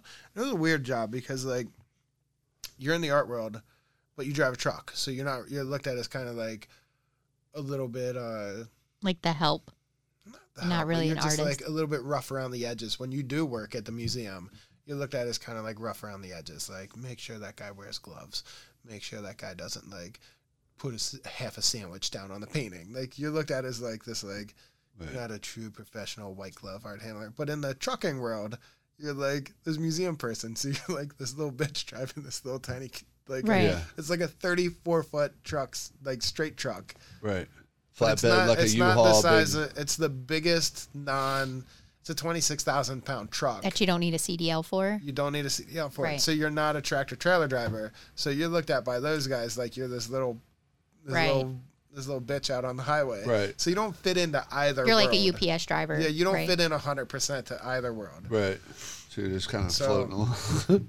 Yeah, so you're just like doing your thing. You just like do this cowboy stuff. So Nice. That's hilarious. Uh, what was the most uh, like?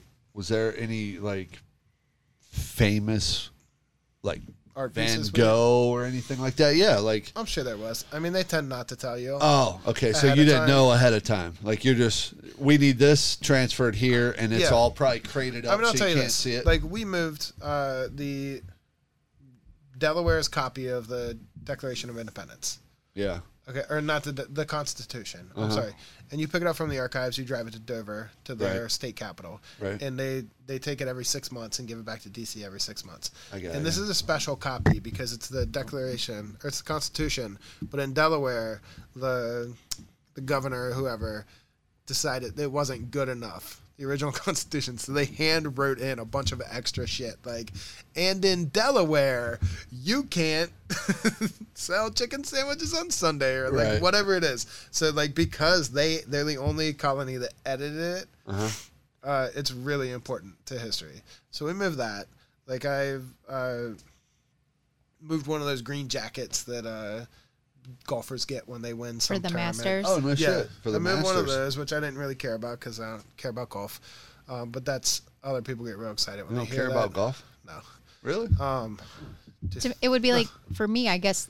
To them, that would be like moving the Stanley Cup. Right. Yeah. Right? Yeah. Exactly. Something like that. Um, and the cool things, I got to move a lot of cool like Abraham Lincoln stuff. Like I got to transport his death mask. Okay, the mask they make a mold of his face when he dies. They make a mold of his face and cast it.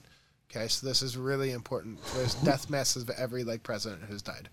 I moved. I got. To I literally have the, never heard of that in my I. whole I'm life. like- Write that down The, so I can look um, at it later. the Death cuffs. masks? The cuffs masks. from the the doctor who tried to save Lincoln's life after he was shot, Being covered in blood. covered in blood with the cufflinks in them. They cut them off of his shirt, and I moved those. Uh, That- so that's like Lincoln's a- blood on it. So these are like artifacts.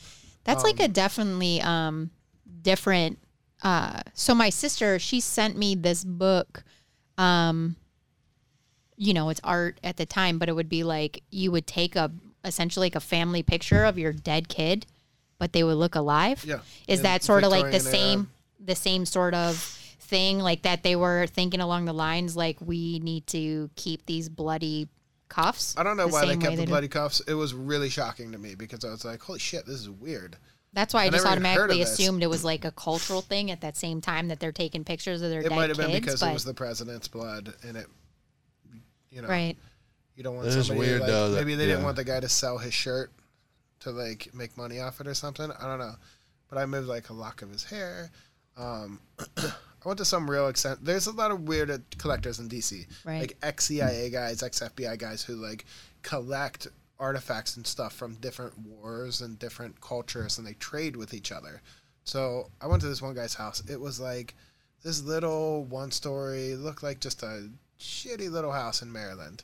We go in, it's completely filled with artifacts. Like there's an umbrella bucket next to the front door. It's filled with like sabers from like battles from like wars and some umbrellas, but there's like these big swords in it. On his desk was the marble bust of Mussolini that Mussolini used to keep on his desk. And there was like a photo, frame photo of Mussolini sitting at his desk with this bust sitting there. And this is just in this guy's house. He's got like two little bichons that are running around like shitting and pissing on everything. I'm like, this is nuts. And like the stuff we picked up was just like insane. Yeah. Like we went there and picked up. We'd go there and pick. So I don't really tell people this story, but we went there and picked up six of Adolf Hitler's paintings that he did as a younger man before he became the Führer. And there's photos of him like proudly as a young man, like holding the paintings up. So the paintings of Hitler that Hitler did, holding them up. We had the photos with the paintings that we had to pick up, and I have no idea where they were going to. But it was like, oh, you just pick these up and pack them, and we're gonna take them to Somebody's this got 'em. address. Did you hear about the painting in uh, who's that dude's house? That just shit's died? crazy. Like my mind is just blown right now. Like you know, I, like I've seen pictures of him as an artist, right? Um, Hitler, Yeah, but like, to hold them is a it's a gut wrenching thing. right? That's what I was just you get a thinking. whole, like, like uncomfortable body vibe from it. Oh, I'm sure. like the most dude. uncomfortable thing I held was slave shackles from Jamestown.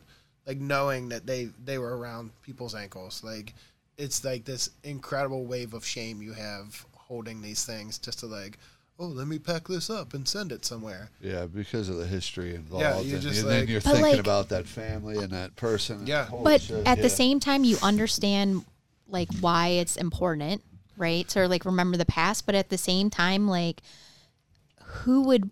For me, that would be like. This is an object of our history, and it needs to be in this museum. But as a person, I don't, um, I don't see the benefit in collecting that. You know what I'm saying? Like for me, it's just like Well, the shackles were for a Smithsonian show. Okay, they yeah. were for a show called Jamestown. But like seeing pictures or seeing not pictures but illustrations or drawings of people in people in chains, feeling the weight of them and feeling the roughness of them is something that you can't get from a photo. Right? Right. It's like that scene in Goodwill Hunting when he's talking about how he might know everything about the Sistine Chapel, but he doesn't know the smell when you walk in there. He might know everything about this, but he doesn't know the feeling Right. that you get. And it's it's true. Like feeling the weight of these shackles, feeling the weight of the little kid shackles is unbelievable. that is crazy. it is. That's so just even talking about it is like super powerful. Yeah. So Right, that's the type of art that I'm really into now is artwork where artists I don't want to say recently, but I've just started to realize it in contemporary art a lot.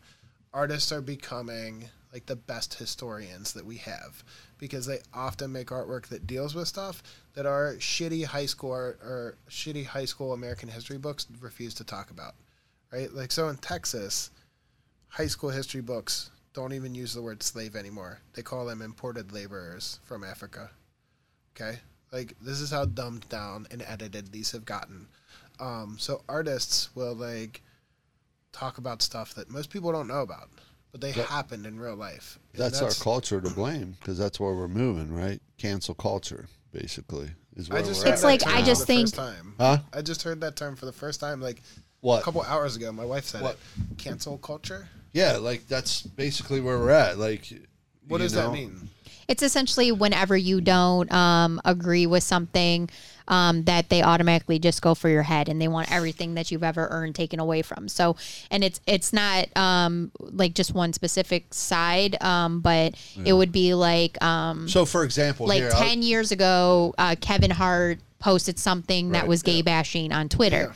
So they went for him and they wanted him to like lose all his jobs. And like, Well, no, in fact, he I- did step think that- down from hosting, I think, the Academy Awards or something. yeah. Yeah. a better example would be the comedian. Who was the comedian that just um, uh, something K? Uh, Louis C.K. Louis C.K. Right? Like he wanted to masturbate in front of other comedians, so he would ask them. And Not they just said, other yeah, comedians, assistants, people who work for him. Women. anybody, right? Women, not men. But but anyway, so like Yeah, I heard that Chappelle talk about that on his right. stand up. So he fucked up. He made a mistake, and they don't want him to work anymore ever. Ever again. ever. Well, so that's cancel like- culture because from what he did, you think that he shouldn't make money or have a job at all. Right. But it's like No matter we how many back- times he If apologizes. we went back to the shit you and I did when we were kids, and you think about some of the shit that you did, uh, we shouldn't be working right now. Or you know, if we were in this culture and this happened, so it's like people trying to cancel somebody's right? And that's that's Progress. that's basically Right.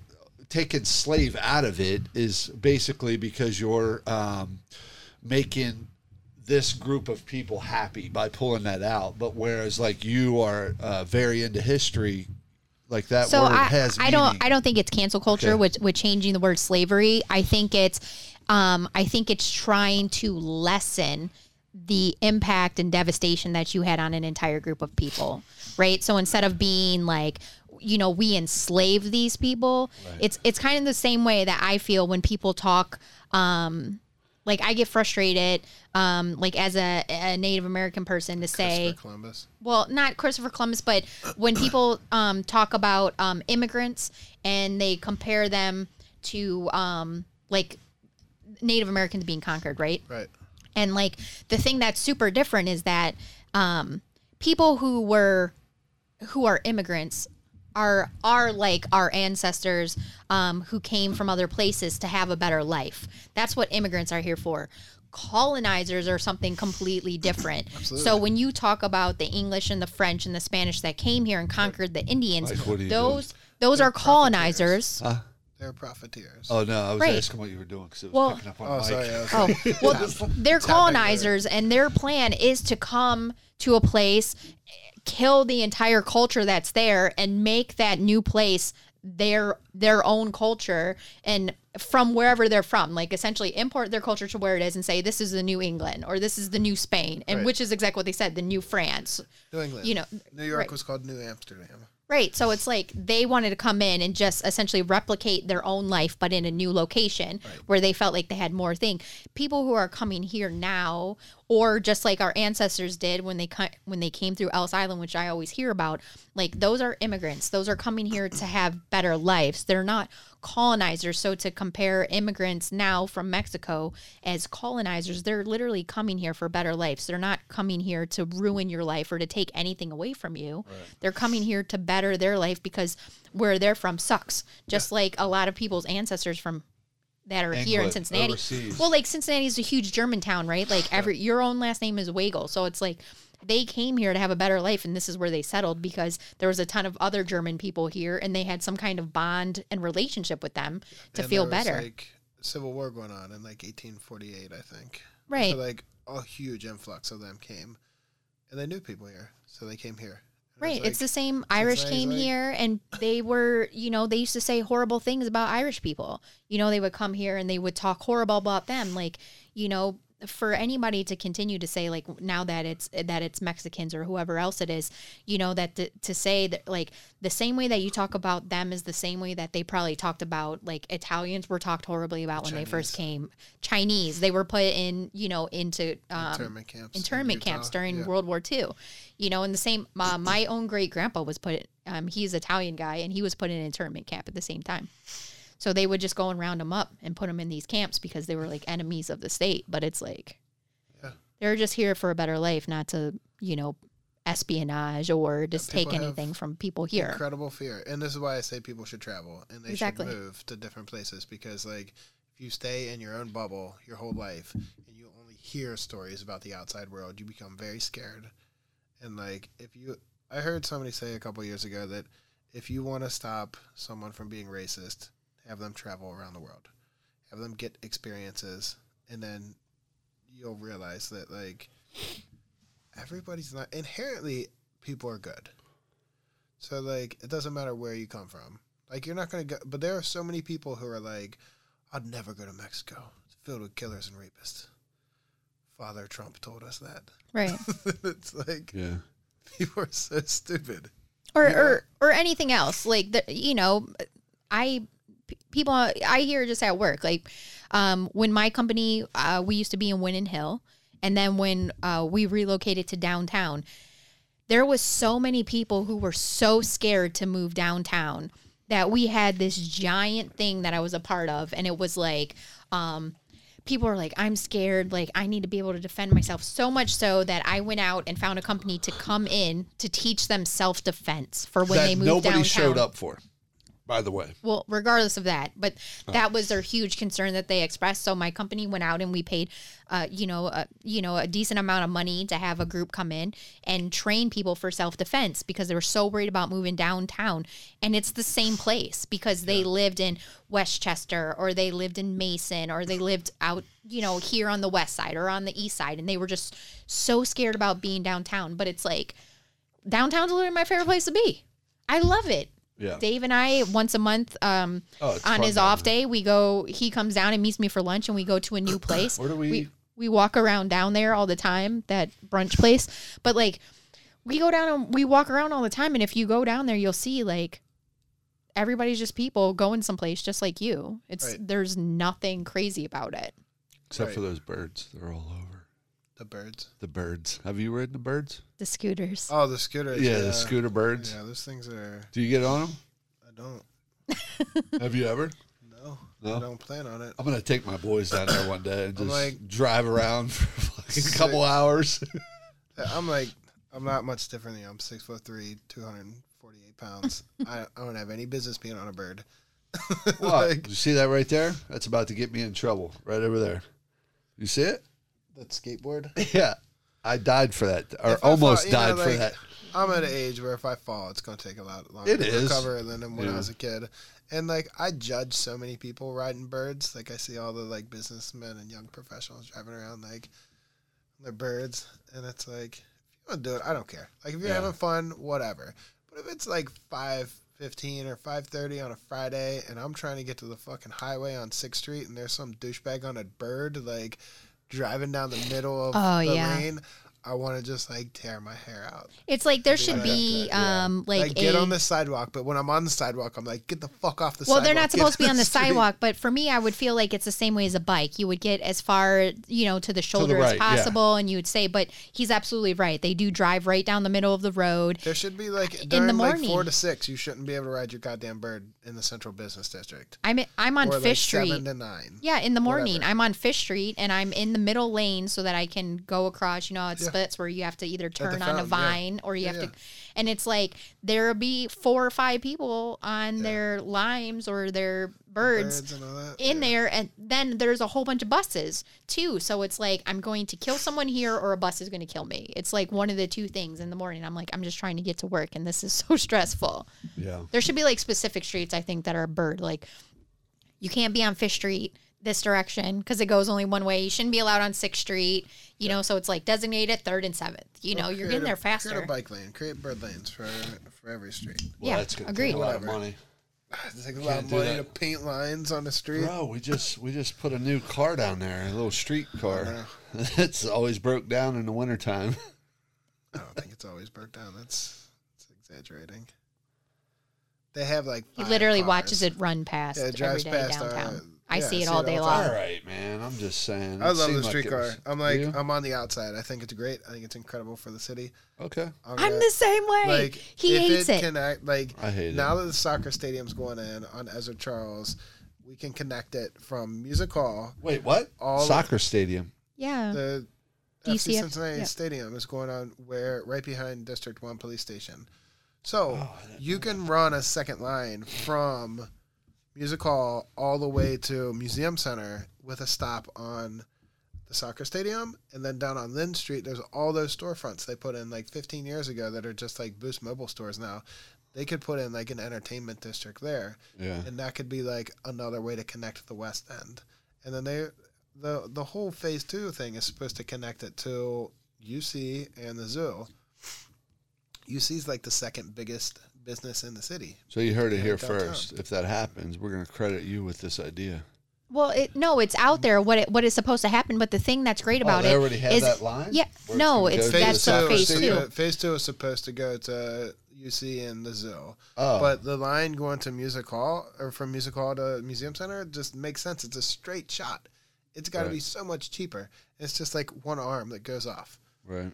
And the thing that's like I- just um, in Detroit, they have the People Mover. Yeah. And to be able to park in Greektown and ride the People Mover to the zoo or to the Tiger Stadium, Yeah. and instead of paying twenty five dollars to park by Tiger Stadium because the game, uh, you pay two dollars in Greektown. You ride the People Mover Costs for fifty buck, cents. 50, cents. now. Yeah, fifty cents to get to um to get to the Tiger Stadium. We rode it. Right. We were we parked in Greektown. We ate down there, and then we rode it to the Tiger Stadium. And then we when we went to the Tigers I'm game. just I'm going by it. Just it just seemed like it was broke down a lot. That's Well, the at first they were Like, having the- problems, the like, time, and- like it was broke down Yeah. for a long time. but time. I think it's guess- like some it's something new. You have to work through the bugs. But the thing is, is that just where I work, seeing how many young professionals there are that live downtown and don't have cars, and they're actually utilizing uh, Uber and Lyft so much, and then so many of them. That's why they put those birds in downtown because they don't have cars. And like I have a friend, she lives by Washington Park, and she only goes out to over the Rhine because she doesn't have a car.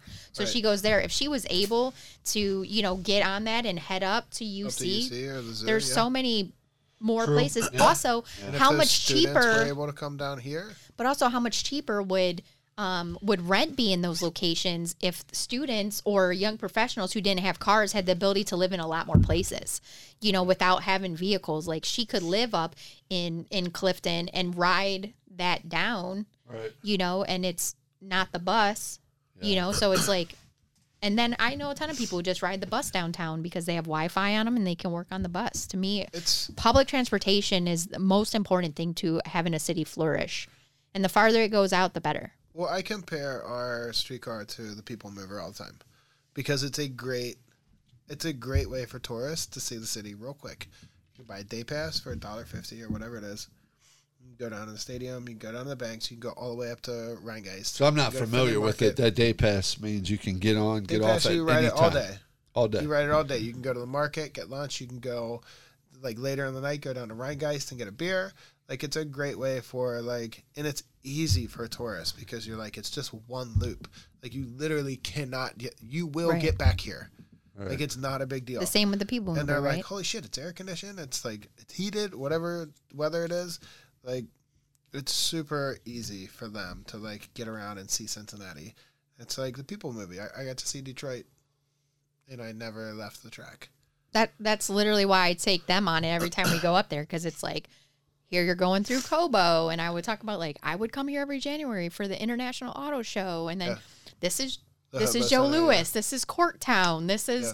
you know the Renaissance Center which is now the GM building but it's like a giant huge beautiful building and be able to go through this is Bricktown, this is Corktown, this is Greektown, be able to like Yeah. show them the different places that I grew up and never leave the comfort of the people mover. Yeah, the first time I went on the People Mover, uh, Julie and I were with uh, her friend who grew up in Detroit. She grew up on right by the fairgrounds on Nine Mile, I think.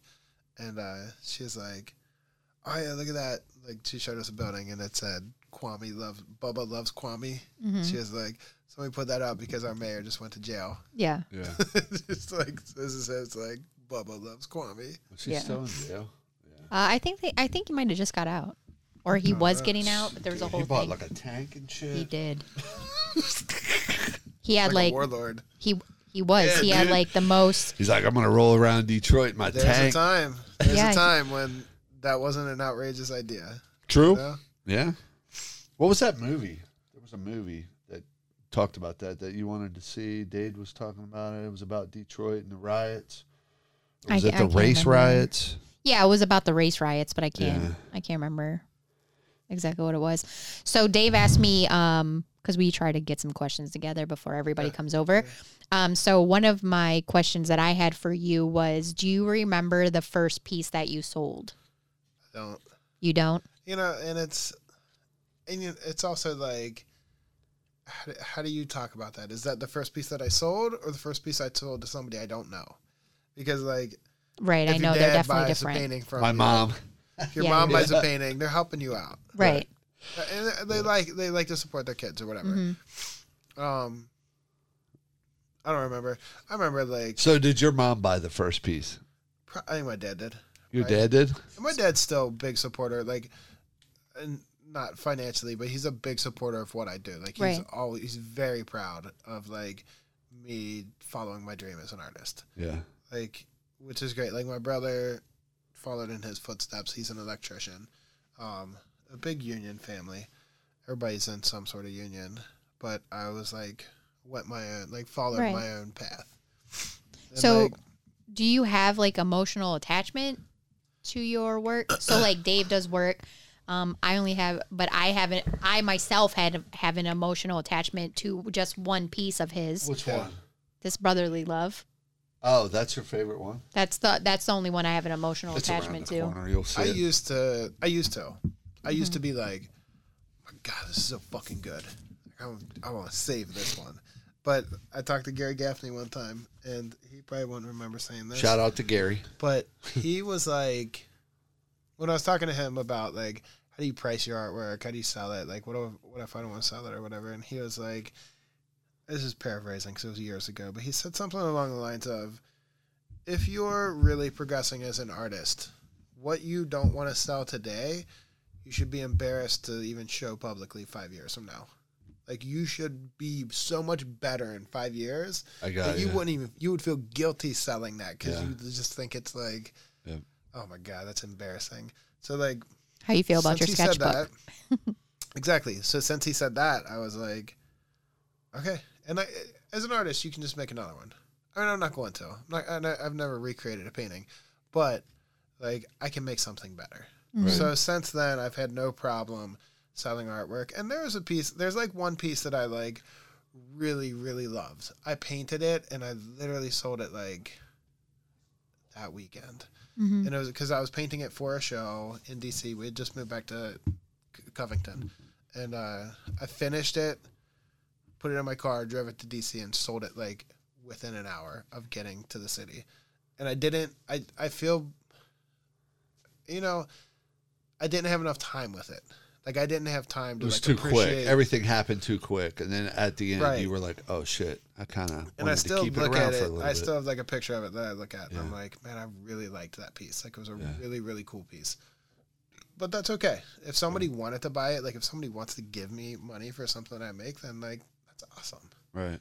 But it just goes to show though that you thought it was a cool piece, and so did they, Right. right? So that's got to be Right. helpful. Like a con- it's a, a compliment, mon- like I guess monetarily a compliment to say like, I like this piece so much that I want to buy it from you. So it helps you to keep going too, right? And I had a piece above. We had a piece. For, this is the first piece I did in grad school in 2005. It had been above our couch for since we moved into our house, but I'd had it and like I never wanted to sell it. Was that the one with the three three girls or something? It was a Like girl laying- eating Chinese food on a front porch on a stoop. Oh. like a guy with Yeah, I like a gun standing behind Okay. her. It's a series I had started but never really progressed on called Urban Stereotypes. Mm-hmm. It was the idea of like, oh, everybody eats Chinese food. Everybody has guns. There's trash everywhere. Everybody sits on stoops. And I did another one of like a couple that are like smiling for a picture, and they both have like diamond encrusted grills. And it's like, it was a really fun like series I Is was that- starting. Was Fat Rabbit in that same series? Um, I don't know. No, I don't think so. I think I did that much a long time ago in undergrad. That was it. That was the name of the painting, right? I don't remember the painting, but I remember calling it that because I was I love because that's the name of a Ludacris song, Right. and I was really into his into Ludacris at the time. But um, so I did this painting. It's one of my urban stereotype paintings. It's called "Killing Time on the Stoop," or "Killing Time on the Stoop." Right. um, and I loved it. And we had it, and it was there. And then people had asked me over the years if I would sell it, and I'd always said no. And I was like, no, like I like it. Julie likes it. My wife likes it a lot, so I was like, I'm not gonna sell it. And then somebody I work with down in Louisville asked me if I would ever consider selling it, and I was like, well, sure, yeah. Like I've come to a point where I can. I've had enough time with this piece. I can let it go. So um, she bought it last year, and this is where I was like, I need to think of something to make to replace it, and that's where I was doing the like all white painting I was trying to work on, and I went a completely different way with what I have. You guys probably saw it a couple year, a couple weeks ago. It's like it's a mother and child. It's a Rohingya refugee mother and child like on their own like refugee caravan Mm-hmm. um, in India, and it's like this really striking picture of like a mother in like full like head gown and dress and everything, like r- just really cradling this baby. That spoke to me.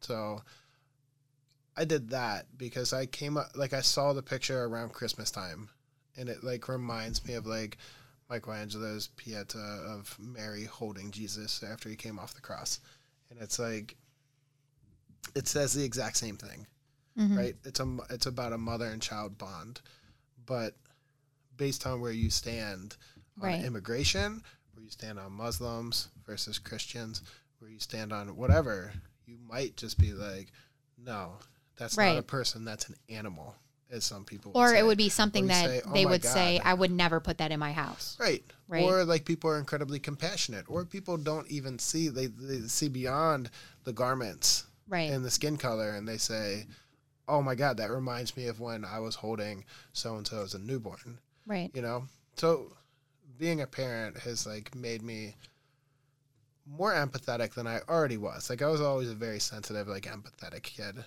but like now having kids like my artwork has go- uh, gone to like a different place you know it's Right. more about feelings and emotions than you know trying to be cool trying Right. to make something cool and that's Right. something that i heard like i heard this guy he's the lead, he's the lead singer of bleachers and the lead singer of uh, he's got a new band called red hearse.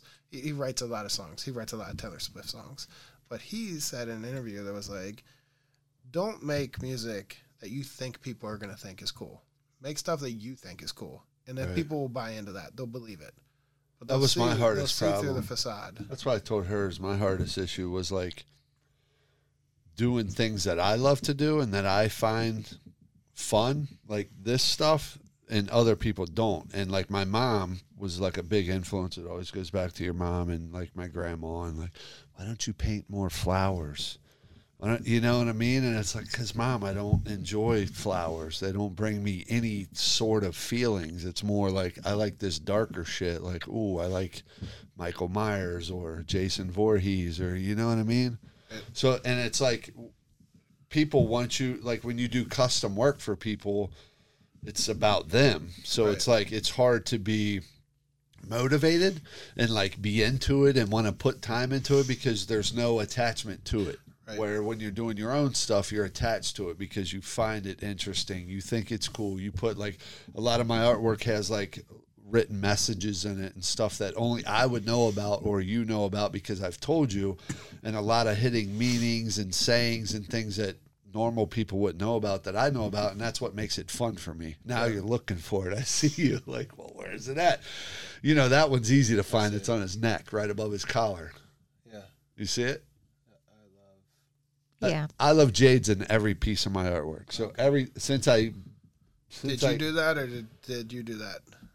Did you I put that on that. all of his paintings? No, she had that. nothing to do with it, but but since we got together, like she was a big part of my life, so I incorporated some sort of message to her. And after we had kids, I put my kids' names and everything, even if it's custom work I did for a for a uh, a customer. It would still be in there, but they would never find it unless they were truly looking or they asked me about it. So Right. you know that it's just something that I look forward to. So it, I find it harder to do things custom for people than I do like, hey man, I just I want you to buy my harder. shit. Yeah. You know, like I just want you to buy this because you like my work. Yeah, when I we mean- when we left your house a couple weeks after um, your barbecue, um, Dave and I were talking about your artwork, and we were just talking about um, the insane amount of detail and emotion that you can bring into people's faces. So Yeah, I was like, you've- yeah. Sorry, I'm cutting you off. Go ahead. "Uh, "That's how you roll, bud." um, Sorry, life. yeah, that's my life. Like, just stop talking. Dave's going to talk now. um, but but like um like the one the girl with the freckles. Yeah. like just looking at her like i could almost feel exactly what she was thinking at the time that that picture was taken.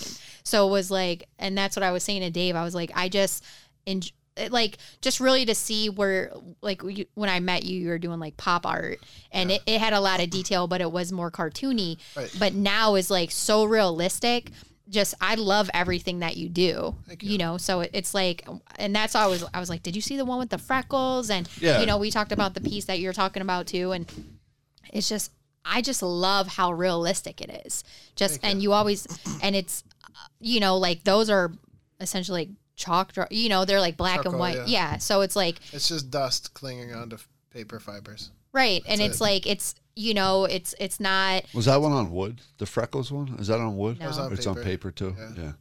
yeah, Yeah, like your stuff just shows a lot more emotion than before. That's what I told her. Like I care about the your face. more than That's it. else. That's it. I Like you really can see where you transitioned into faces From and the not neck like. down, I don't Yep, really and care I love about it. what it looks like. I, that's like your. I, I just. I think it looks so like you're so good at detail in your faces. So earlier when he was talking about like um like why would someone want an unfinished piece? Like Mm-hmm. that's literally what I said when when we left your house was I think that piece was unfinished, but I told Dave I was like I love that picture and I would put it in a frame and I know exactly where I would put it. You know, like There's some I just want it. pieces that I love, and like sometimes I'll stop them halfway because I'm like, I like this. Like I got what I needed out of this. Right. Whether it's like a release from like reality, or I'm trying to like figure out like, oh, what would this look like with freckles, or what would this be?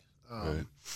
So, yeah, it's it's funny. I like I went through a transition. I went from painting like really comic book like poppy, really saturated colors to this charcoal stuff that's like so let me tell you about the transition. uh Julie and I went to Italy in 2010. This is like a postponed honeymoon that we took.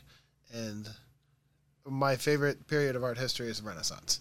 The Italian Renaissance, the Southern Renaissance, not that bullshit that happened in the North with like Hieronymus Bosch and all that shit. That you, Um, I have no idea. Okay, so that was my Southern worst subject. Renaissance so- would be like Michelangelo, Raphael, all the Ninja Turtles, uh, like uh, Botticelli, right.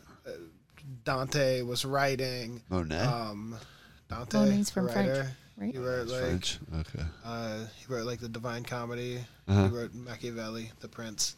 Um, like Galileo was doing science. Like it was the enlight. It was the the rebirth. Right. The Renaissance was. So it was like the rebirth from the Dark Ages to like incredible culture. So we went there. And like we went to the Uffizi Museum, which was the Medici's private offices, which is now a museum, mostly of their collection, and uh, I got to see all these incredible pieces. But beyond like the stuff I had seen in art history books, like they had all of these like cartoons displayed, which is what the Renaissance masters would call their sketches. They would call them cartoons, mm-hmm. and like there's this incredible appreciation for them, but then like they're good, but they're not realistic. Like hearing them called cartoons made me compare them to like actual cartoons. Like Right. this looks more like a Disney face than Or at least to than a know where cartoon Disney came from, Right. right? Right. So it made me realize like this is what I really like. This is what I'm attracted to. This type of artwork. so and like the cartoons would always be on like wood or canvas or panel or something, and it's always just like with with a crayon or with chalk or something. So I came home, put my paint away, put my brushes away, and all that shit, and I had like hundred yards of canvas, and I was like, well, I don't want to paint anymore. Because I was going through this weird period where I was like, I went to school for painting, I went to graduate school for painting, like I have degrees, I'm paying thousands of dollars, like tons of money in student loans for these degrees in painting, and then I come home and I'm like, I don't want to paint anymore, and it's like. It's like it's a weird feeling because you feel obligated to paint because this is what you paid all this money for and Right. all this schooling and education for. And I was like, I got to this point where I was like, if I make a painting and I mess up, I can just paint over that. If I mess that up, I can just paint over that. And I can keep painting it over it until it gets right, the way I want it to look. But like, how boring is that? Like for me, there's no excitement. There's no like Right. and nobody's like, I'm gonna go do some exciting artwork in my studio. Like it, Charcoal's it's work. not so much forgiving, right? Right. So what I did was, I took my canvas, I cut it into, it was four feet wide, cut it into six foot strips. So I had all these four foot by six foot and I had this huge firehouse studio. So I pinned them all up on the walls, and I started doing, like, full body or half body portraits of people with Conte crayon, which is like even more unforgiving than charcoal on this raw canvas. So what this remember did was it made me appreciate every inch of the canvas because if I made a mistake, I had to make it work because there's no erasing this. There's no getting a knife and like scraping it off. Like mm. it is where it is and it will be there forever. So that made me like slow down and like look at this part of the cheek or look at the side of the nose and give that just as much prominence as the eye or just as much prominence as the teeth. Like everything became like Important. important and it was also everything became its own like masterpiece like everything needed to sparkle Do you feel So- like that take, took more time though? It took way more time but it was so much more fulfilling Right. so i transitioned from that to charcoal on these Uh-huh. pieces but then i found out with the charcoal when i move it it's just like a dust storm it's like pigpen and, and Right. snoopy cartoons where it's just like oh i need to take this out and spray it Right. and then all the dust all the charcoal Right. is falling All off and char- shit yeah. so you're like, fuck it. So I went from that to doing charcoal drawings on panels.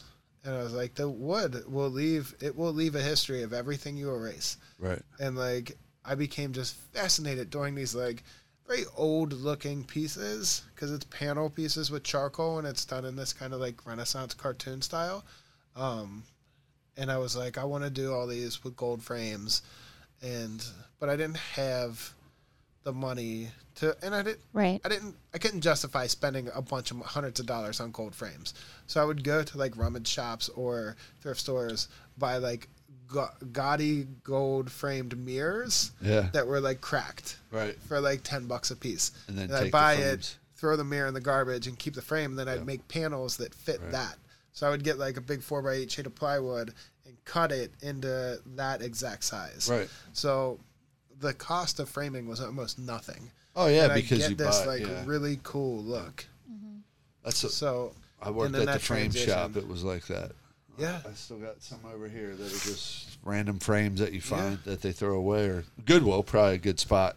yeah, Artists love Goodwill. And Uh-huh. uh, what's the place over there by St. Vincent de? Paul. Yeah, St. Vincent's de Paul. So then I found like a 18 by 24 pad of uh, just like regular vellum paper or whatever the paper is, Strathmore or whatever it's called, and uh, found out that Michaels sells like really nice, like black or white two inch wide frames for like 12 bucks a piece, Right. and it fits that size. You're talking like these poster frames? No, they're like two inches thick. They're like Oh, big frame. That. Okay, yeah. And it's 18 by 24. So I was like, shit, like if they Yeah. sell these at a really affordable price and I can get a whole pad of paper at that size. Right. So now like all my drawings are 18 by 24. 18 by 24. They always have the coupon too, fifty percent off. Yeah. So you can get one for fifty percent off. Yeah. is a yeah, it's a great spot. It is You a great spot. especially for supplies. artists you can get supplies they're cheap you know i fi- i find like you know, like Prismacolor pencils and shit like that. But that fifty percent coupon really makes it a little bit easier Absolutely. because you know you're getting. I mean, fifty percent off of that hundred and twenty Yeah. Prismacolor thing. And that's something you have to get over because as an art student, like at the art academy, like if you get your supplies from Michaels, you're like such a loser. Like True, you're such yeah. a They want you to suburbanite go to- loser. Plaza or Like whatever. get it from Suder's down yeah, on Vine Suder's Street. or like, Plaza or something. Yeah, go pay eight bucks when you could pay a dollar fifty here Right. because it's like oh I, I don't want to be called out for being like right. That guy who shops at Michaels or Yeah. Hobby Lobby or whatever but Then like you get out of college and you're like, fuck that. I'm going for cheap shit because Costs my money. kids got to eat. yeah yeah and Yeah. it's you know what there are professional artists who buy their stuff they buy supplies from Walmart they Yeah. buy supplies from Target Oh, yeah. Mm. like if they got the supplies get the You can get price. acrylic paint at Walmart. yeah and it's cheap. It's So when cheap. I started this transition, when I was in graduate school, I put in like I don't know, like ten or eleven paintings in my thesis show, and I sold like six or seven of them, and I was selling these for like fifteen hundred dollars or twenty two thousand dollars. It was expensive. It's the most money I'd sold paintings for. right, But then when I transitioned into doing drawings, I was like, well, fuck, like, I buy this pad of paper. Each piece costs about 35 cents or a dollar. Right, The charcoal, I'm using about a dollar's worth of charcoal. So, like, I looked at, like, how much right. money I'm putting into it. Like, with the frame, all in, it's less than 20 bucks. But it's your time though too. It is like, my do you, time, but- like, ha, see, I feel like as an artist, like my problem was valuing my time right. because But I never put a value on how much it is, like hourly or whatever. You know, Yeah. because like I'm old school, so like a lot of the people come to me for new school shit. Like, hey man, you know, you did shirts. Can you throw me up a logo? Like, yeah, but it's going to take me a long time because kids that go to college know how to do this in three hotkey moves and can create it in five minutes. Where it's going to take Dave, who. you do it by hand. I got to do it. You draw it out. Right. no, well, that You- or I draw draw, it it or pad. transfer transfer it into a. j- It's going to take me five six hours. Yeah. So people don't want to pay for the old guy to do it. They want the new guy that, can do it in five. that was minutes. something that I learned on, early on in life um, about that um, because my grandma, um, she was a China worker. So um, her company sold China, but she would paint um, like coffee mugs. Yeah. And um, she would hand paint them, and she would hand paint gold on the on the Oh, yeah. top, and Yeah. she would, you know, hand paint On the gold for the and all that. well on the handle. Yeah. And um, so you couldn't put them in the microwave because they were gold. So Yeah. and then she actually had a kiln at her house, and she would fire them in her kiln. And um, she would do like you know, like church craft shows and stuff with them, and like she would sell a mug, like a coffee mug, just a normal size coffee mug, and she would ask like seven dollars for it. Yeah. And to me, for the amount of work she put in, was like super reasonable because she had to buy the, ch- the white Yeah. china mug and she the cost of fire it and everything. And uh, I remember just, you know, she would do it for extra money, you know. And um, a lady said to her was like, "Why would i buy this mug for seven dollars when I can buy one at the dollar store for a dollar?" And I was like, Yeah.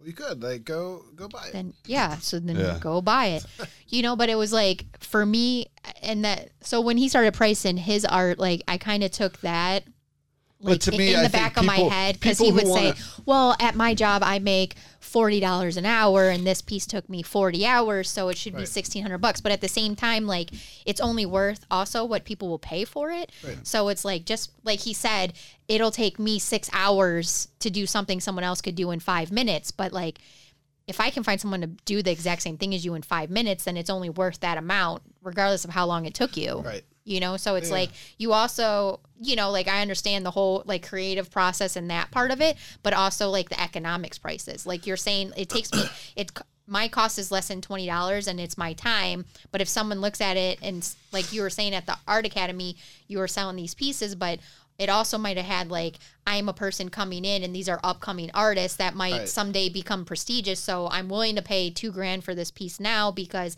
what if he blows up in the future? I think he has a lot of promise, and you also have the backing of the art academy behind you. This wasn't the art academy. This is at MICA. oh, so, This is a well, still like okay, so at our Michael, academy right? students might sell their stuff for that much too. Right, and that's what I'm saying. So that like that also helps as like a promotional tool behind Oh, yeah. it to also help to get that because like this artist is being featured in this thing for whatever the reason is, and it might just be an ongoing process. But if someone's like a new art collector and they go, like we go, like Dave would do the Mount Adams art show, and there'd be a ton of different types of art there. like the and I bottle would, cap dudes. yeah. the bottle cap Remember guys, those? and it's like you're walking through, and there's all this different kinds of art, and like you would hear them talking shit about each other. Yeah.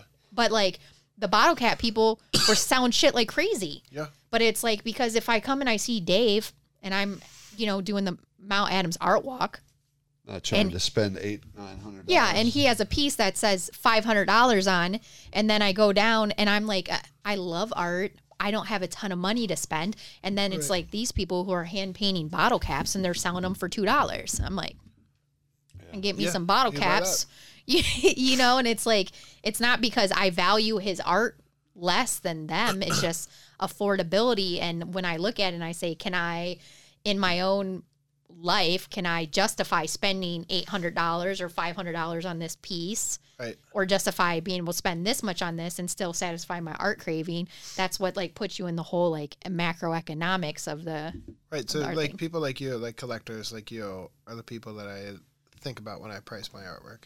Like my drawings now are between two hundred and four hundred dollars, depending on how big they are, um, because I want people to be able to afford them. Like I don't want to.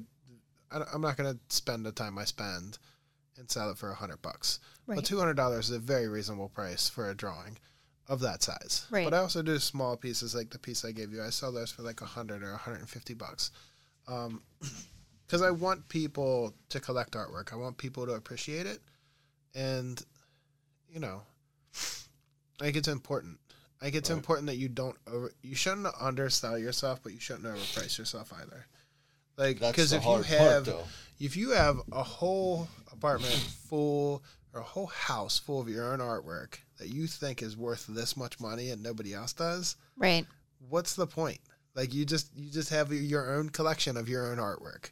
it's all just for you know emotional attachment i think like you know like when people are like oh well this was my mom's and you know just i watch these shows and i'll be like this was my mom's wagon so Antiques i Roadshow? want $300 what was it Antiques Ye- Roadshow. No, not Antique Roadshow. Um, that guy who goes around to all these people's houses who are essentially hoarders and buy stuff for his show, like Oh, really? antiques kind of thing, but American Pickers. American pickers. And they'll be like, um, you know, it'll be like an old red wagon, and he'll be like, Yeah. "I'll give you a hundred dollars," and he's like, "Well, this was my mom's wagon, It's so I need value, four, yeah. I need four hundred dollars for it." And he's like, "I can't, you know, like that's it's People not worth four hundred dollars." Emotional attachment to that stuff, you know. Right, and that's what that's what I think. Like you can make a ton of art, but if you never sell anything, the only thing it's worth is is just sentiment. What comes down to like, what are you making it for? Right. Are you making it because because you have to make artwork? Are you making it because you want to make money off of it? Are you making it because you want to show it to people?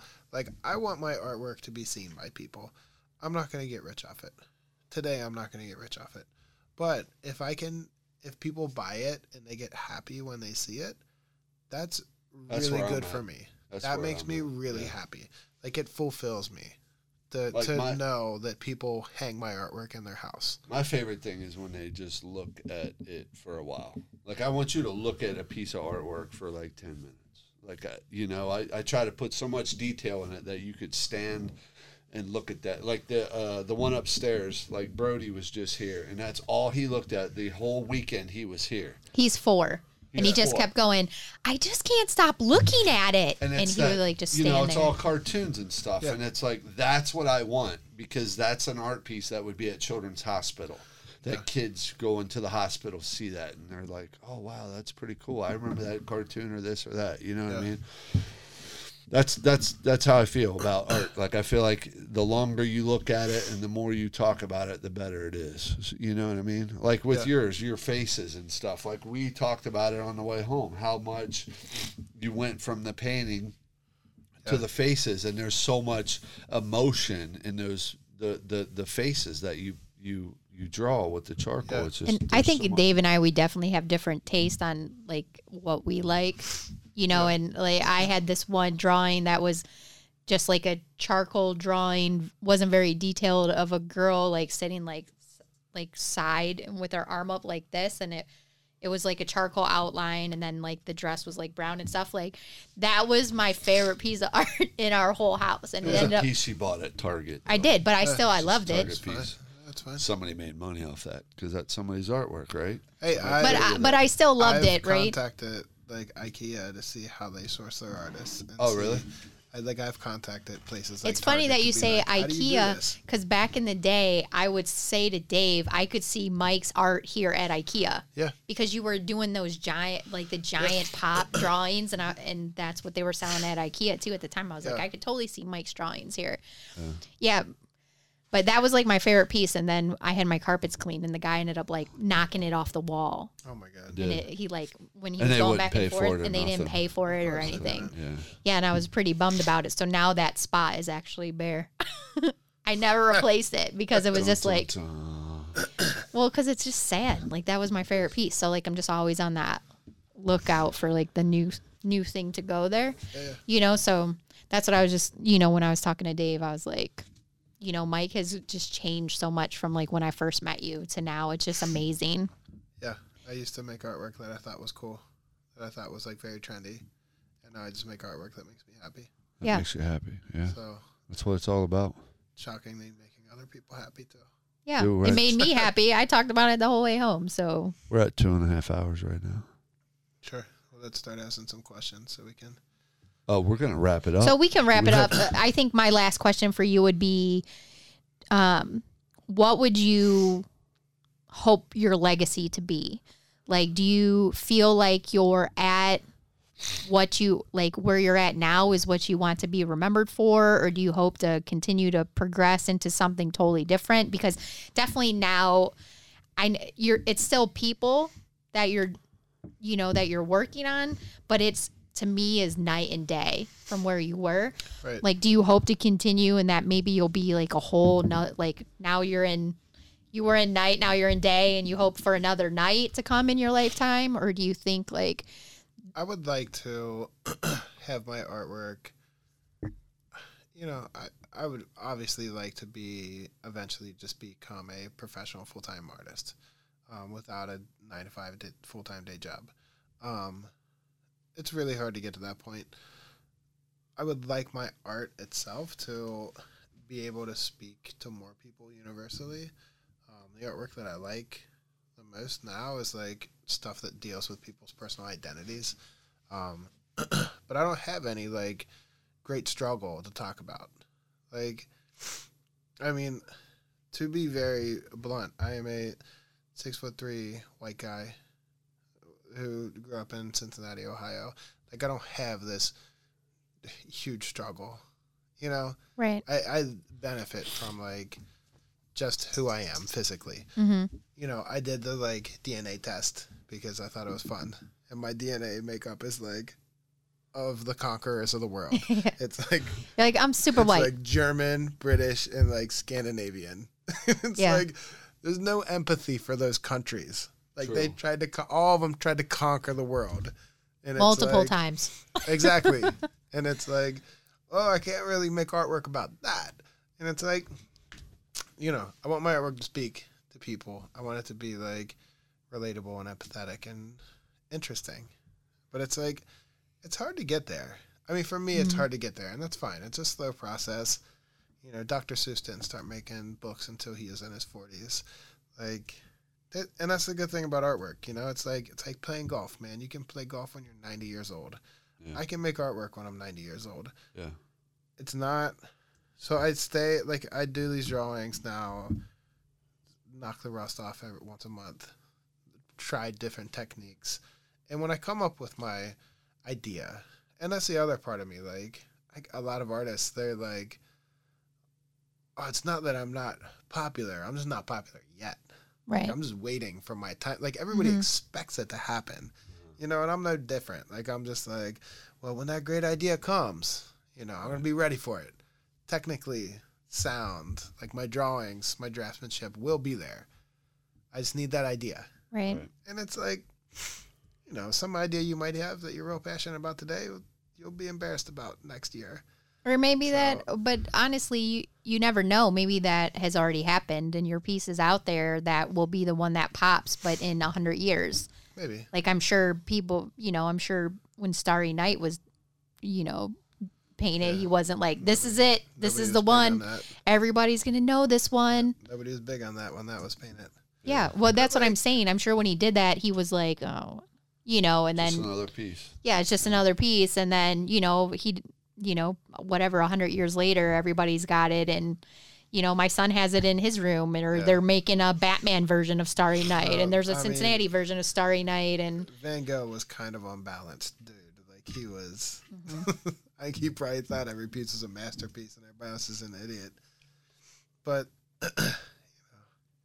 you know, you never know what's gonna happen. right. You know, it's crazy. Like Michelangelo did David when he was like 24 years old. Most incredible sculpture I've ever seen, and it's like, dude was so young. He did the Sistine Chapel when he was 33. Didn't paint. He hadn't painted in 20 years since he was 13 when he did that. So, can I tell you guys an interesting story about the Sistine Chapel? Right. Mhm. So, Michelangelo got the commission to do the ceiling for that. He hadn't painted since he was like 13 years old. So, why would you give somebody who's not a painter the commission to do the ceiling of the Sistine Chapel? It doesn't make sense, right?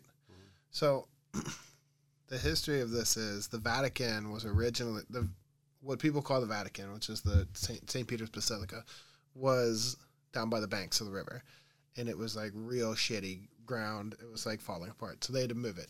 So they, when Pope Julius came in to power, he demolished it and started hired uh, the Dem- Demeter Bramante to design the new St. Peter's. Right, he did the whole church.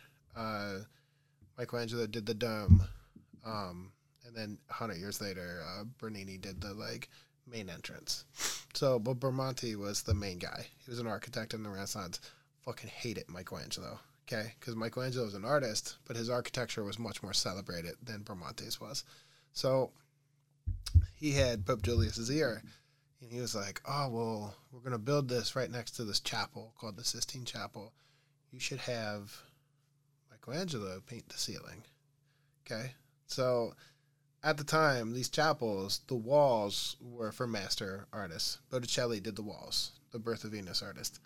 The ceiling was stuff that was done by apprentices.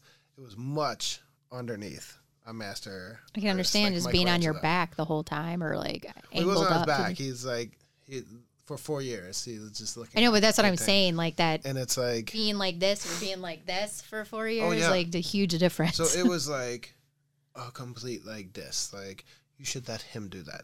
But it was a com- it was a total setup because the idea was if he does it, if he turns it down, he will look like he was inc- unconfident with himself, and he will be looked at as a lesser artist. If he takes it, he's never done a fresco painting in his life, which is when you mix pigment with wet plaster, so you have a very short timeline to get the paintings done. If he does it and it's not good, everybody would be like, "Oh, he's not as good as we thought he was." right. So basically, he was trying to ruin Michelangelo's career by doing this. And then he wound up doing it and just like fucking killing it. And it's like, people think this was like this great commission. Like, he knew it was going to be this masterpiece. But for four years, he was like filled with just crushing anxiety about how this is going to make or break his career. And it's like, he's he's doing this like fucking painting he's never painted. Like he hasn't painted in years. And the reason he did this, like one of the biggest reasons is so Bramante got the commission to do St. Peter's Basilica. Michelangelo at the time was doing Pope Julius's tomb. And he had spent months quarrying marble from Carrara. And he's like, the tomb is like this massive piece. It's like 130, 140 larger than life carved like angels and slaves and workers and saints and all these people with like this huge Moses in the front. And like it was getting so much hype compared to the the remake of the Vatican's basilica that like Bramante couldn't handle it. So he was like, "You should take Michelangelo off that project. Like shut that down because it's bad luck to have your tomb built while you're still alive." So you should shut that down, and then you should have him do this. So he crushed like this is Michelangelo's favorite piece he was ever working on. Got shut down, cut off the funds, crushed him, and then on top of that, they're like, "You're gonna paint this," which we usually give to teenagers to paint, Right. and you're gonna fail at it, probably. And it's just like absolutely insane. That's how like arguably the most known painting in the world, the history of the world, was a complete setup to make to ruin someone's career. I also read a thing about it was that the painting that he did of the of the chapel was actually like an ode to his boyfriend that he was gay and that that whole painting was done as like a, almost like a gift for his boyfriend. On the ceiling, Yeah. Like I know it's up there and stuff, but it's supposed to be like with the angels, it's supposed to be him and then they're barely touching fingers because their their relationship was was like very hush hush and of Adam. yeah, and it was of and, God touching Adam's finger. yeah, and that they weren't uh, they they weren't allowed together and that's why it's I didn't hear that. Yeah, But- I I literally just read that like 2 days ago cuz I was trying to do research for this, but so those fingers actually weren't even painted by Michelangelo. Really? because during like a, it, there was a like a dynamite factory or like a gunpowder factory like a couple like a block away and there was a huge explosion at the gunpowder factory. It like shook the Vatican City and like a huge piece of the ceiling fell out right there. So that was repainted by somebody else. Oh wow, that's amazing. Yeah so everybody sees that it's reproduced everywhere it's like that's Yeah. like one of the few places that actually wasn't done by Michelangelo But they cre- they credit it to him though, right? Oh, yeah. Yeah, just like on David, his arm was broken off, and uh, Vasario had to repair it. It was like a desk got thrown out of a window at City Hall, It busted the arm off because it used to be outside of City Hall in Florence. That's crazy. Crazy. That is crazy. That is crazy too to have a, like to know how important that piece is to history now and to know it's just hanging out outside. Like in Yeah. Detroit, they have the giant The fist. fist facing Yeah. Canada. Yeah. I'm just like that should be inside. Like it I just feel like it's so representational of Detroit. Like that should be in the DIA. Like Yeah. when you walk in, there's that. The big fist. Yeah. should be right in the courtyard or somewhere. Or you know the, the Detroit. The DIA's got my favorite uh, art piece title ever. I was walking through with uh, Julie Friend because she was trying to like show me around Detroit, and uh, I saw this painting. It was like of a British guy or something, like a peasant, and the title just said "Portrait of a Man, possibly Edwin," but there was like no context to it. nice. And I was like, "Who the fuck is Edwin?" Like, Here, I gotta know this story. There's like no Possibly context Edwin. It's like the ultimate cliffhanger title. That is true. It's like Like, even like that was like ten years ago. I Like still Edwin of where? like, Who the fuck was this Edwin guy? Like, does he know? Does he know this piece is here? Yeah. Can like he come and confirm this? That is funny. the mystery. The mystery man. Dude. We're at two hours and 36 minutes. It's been two and a half hours. I think we've spent a lot of time, and Mike's probably tired and want to go home Yes. too. So we appreciate you coming, and yeah, thanks for I having me on. probably can think of a million more questions to ask you. There's so I'm much stuff. I wanted to hit the 9 11, but that's not happening because that happened this week. I was curious to know where you were at when that happened. I was in painting class.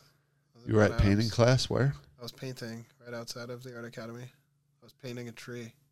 You're right. I was in painting. Because I was out of school then. And then I came in because somebody was like, "Oh my god, you come into the break room and see what happened."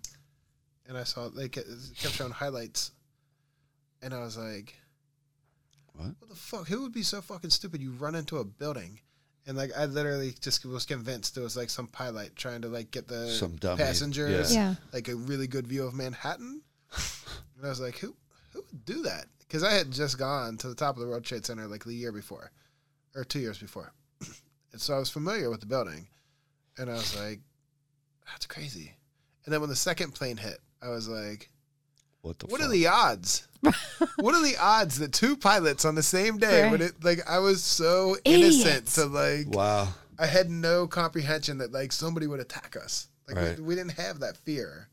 Like Right. we were untouchable, and like my eyes, it would never happen. Right. Pearl Harbor was Well, they the tried to time- bomb the buildings a couple times there. in like '94, Yeah. and then in like uh, Oklahoma City, I think. Yeah. But like a plane, Like I thought it was just pilot air. And then second one, with like I swear to God, like four four or five planes could have hit that building, and I would have been like, Man, what is- are all these pilots coming from? Is Is this the like- same yeah, academy? Like somebody should check their radars Yeah. or something. Like I, Are they I was so innocent about like, yeah.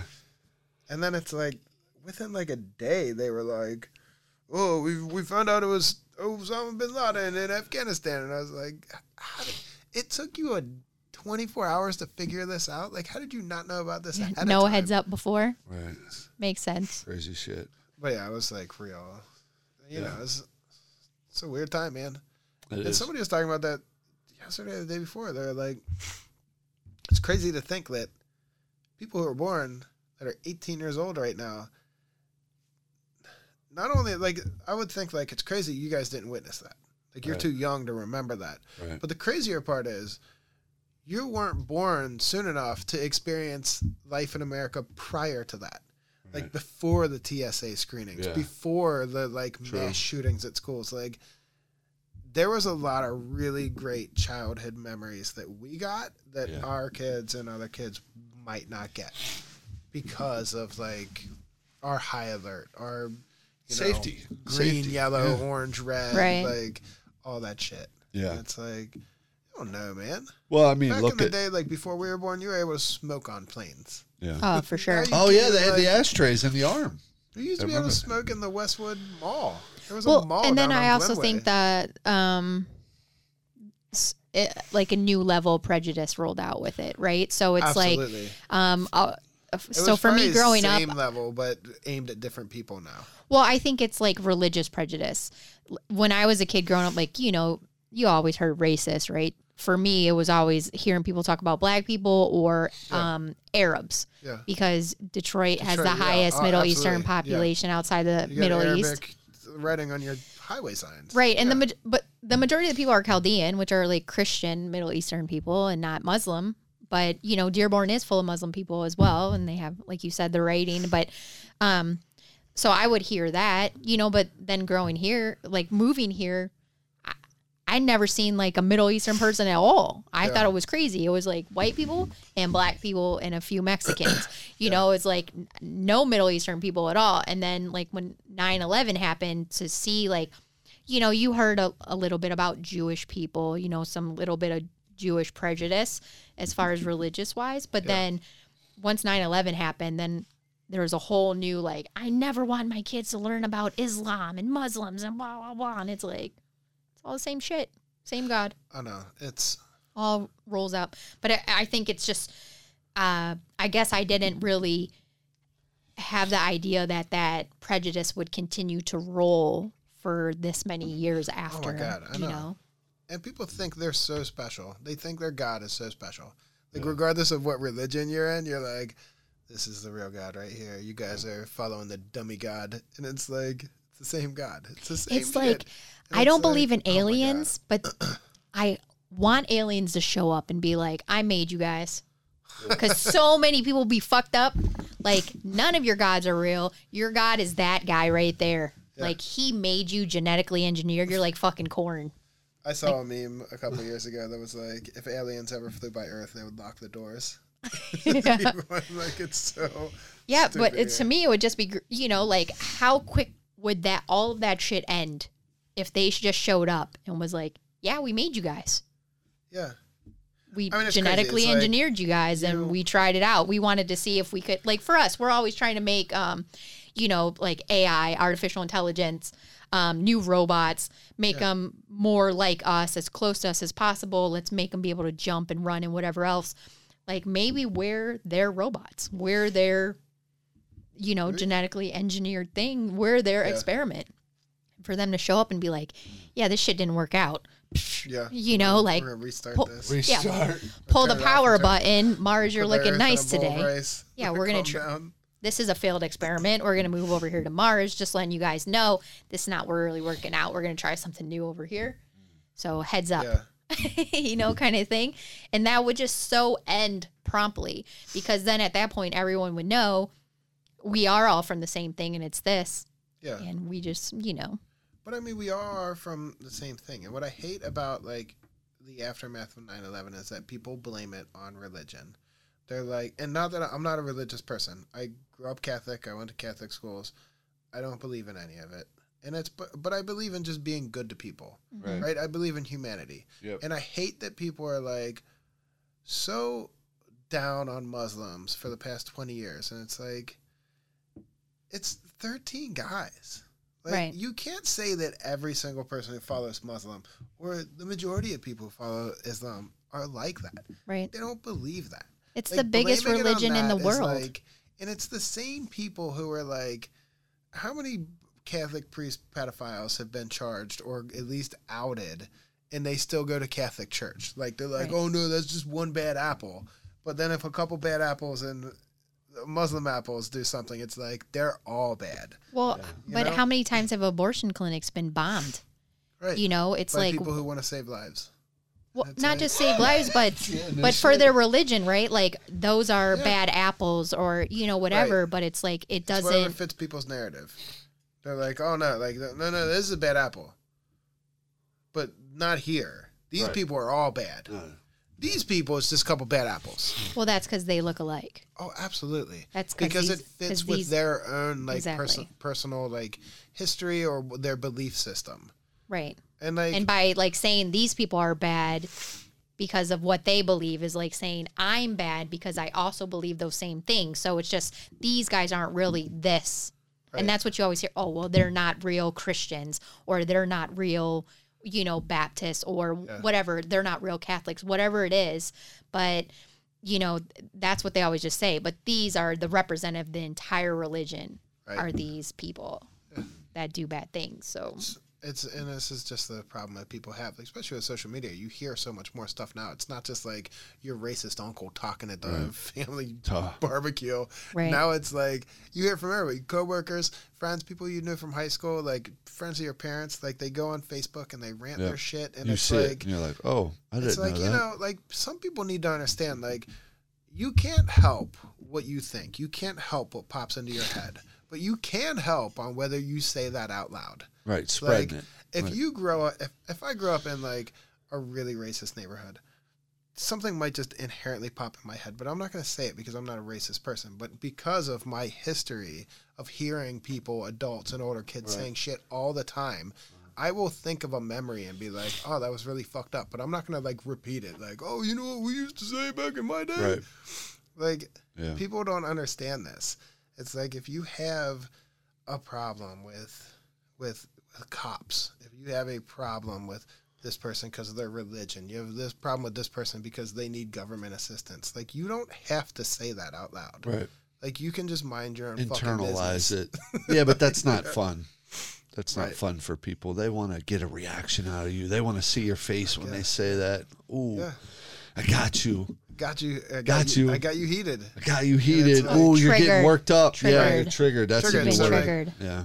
I used to argue like years ago. I used to argue with my uncles and cousins online on Facebook, and Julie was like, "You need to stop this. It's Yeah. fucking embarrassing. Like you're not changing. Guilty. You're not That's changing true. his viewpoint. Yeah. He's not changing your vo- viewpoint. You keep, keep posting article links I got to each I got other. on her when and uh, I was like, yeah. okay, so I'll stop. And Right. for the past like three or four years, I've stopped doing this, and it's made my life so much better. Yeah, Where I'm I just got on her when she uh, got a text from a dude on Facebook that said "fuck you, cunt." I Or it like, said like stupid cunt or something. I was like, "Who's this?" She's like, "I don't know," and it was just you know because Jade likes to go into the comments because that's Oh, yeah. where the fun is. Yeah. So and no, it's like to me that was up. where it.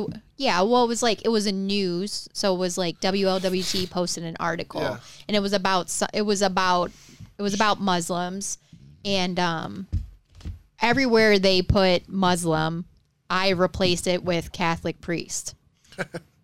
And then he res- that then he sent me an instant message. I didn't I seen it, but I didn't accept it, so he can, can couldn't continue. But I guess Dave went in my Facebook and then he accepted it to see what else the guy said. That's all the guy said. But to me, I just didn't even want him to even know that I ever even seen it Right. because then he gets some kind of gratification. Because the thing that I've learned being my size and and being a girl is that, um, you know, it'll sound like man bashing, but men will try to be ultra aggressive with me because they're bigger and they're stronger and you'll back down. That's, and they, think I'll back you'll down. Like they're yeah. just ultra Especially aggressive. on the internet. Yeah, even in Cheeto real life. fingers. I've had in real life too, but it's like, you know, there was times where we've been out and like people have just well, men have said stuff to me and I'm just like, I'm here with a six foot five monster. So if you want to continue to say stuff, he'll be here any minute. And then they like leave. They don't have anything else to say. But if it's me in the car with my kids, then you know they want to roll their window down and call you names and stuff. Like it happened in the Kroger parking lot. A guy blew a stop sign and almost hit me. I had to slam on my brakes, and then he seen me and thought I was going to hit him, Yeah. but it was really because he almost hit me. And then when we got up to the light, he rolled the window down. He's like, "You fat cunt," blah blah blah. And I'm like, "This is what we're doing, bud." Yeah. Like this is what we're doing. I was like, you fucked up. Have a good Right. day. You know, but it's like I, it's a stop sign. Like People are you don't have man. to say that like well, at all. more angry than they have been. I think it's our whole culture. We need more love. People don't understand what that means. You know what I mean? Seriously. It, it, it that's it. That's what I tell everybody. Like even at work, like my work's full of like misery. Misery loves company. That's what I tell everybody. Dudes will just fucking start going in, and you're like, dude, why? It's like seven o'clock in the morning. I, I don't Yeah, want to start it's my day I don't like want to this. hear that. That's I'll get funny a text. that you don't said fucking that start the, texting. the other day he got a text. It's it was like six fifty five in the morning, and they say like, uh, "What's the difference between something and a whore? Like a steak and a whore?" And it's like, yeah, you can cut one up and It's like you don't feel it's you don't feel sad when you cut up a whore or something. I'm like, Yeah. it's six. I go, it's seven o'clock in the morning. Like, do you want to fill your Who head up sends with that shit that early in the morning? No, I'm not trying to start my day off on that. So I, had to. I Like, was like, dude- I had to mute the group chat. I was Oh, like, yeah. if Yeah. if does anyone actually who cuts up people feel bad regardless of who it is? Like, I, I was like, I don't even follow along with that joke anyway. It's somebody trying to get a reaction. yeah, but it's like it's Somebody seven without o'clock. a personality that's trying to get a reaction. Exactly. I'm like, it's seven o'clock in the morning. Who sends that to a group of people? Like, if you see it on the internet and you giggle, there might be something wrong with you. But like, internalize that and go hee hee hee. Yeah. Don't like save it and then send it to a group of your friends at seven o'clock like in the morning. The Let's- older I get, the less I want to have that space taken up in my brain with Yeah. negative shit. You know what I mean? Yeah. Like I'm not.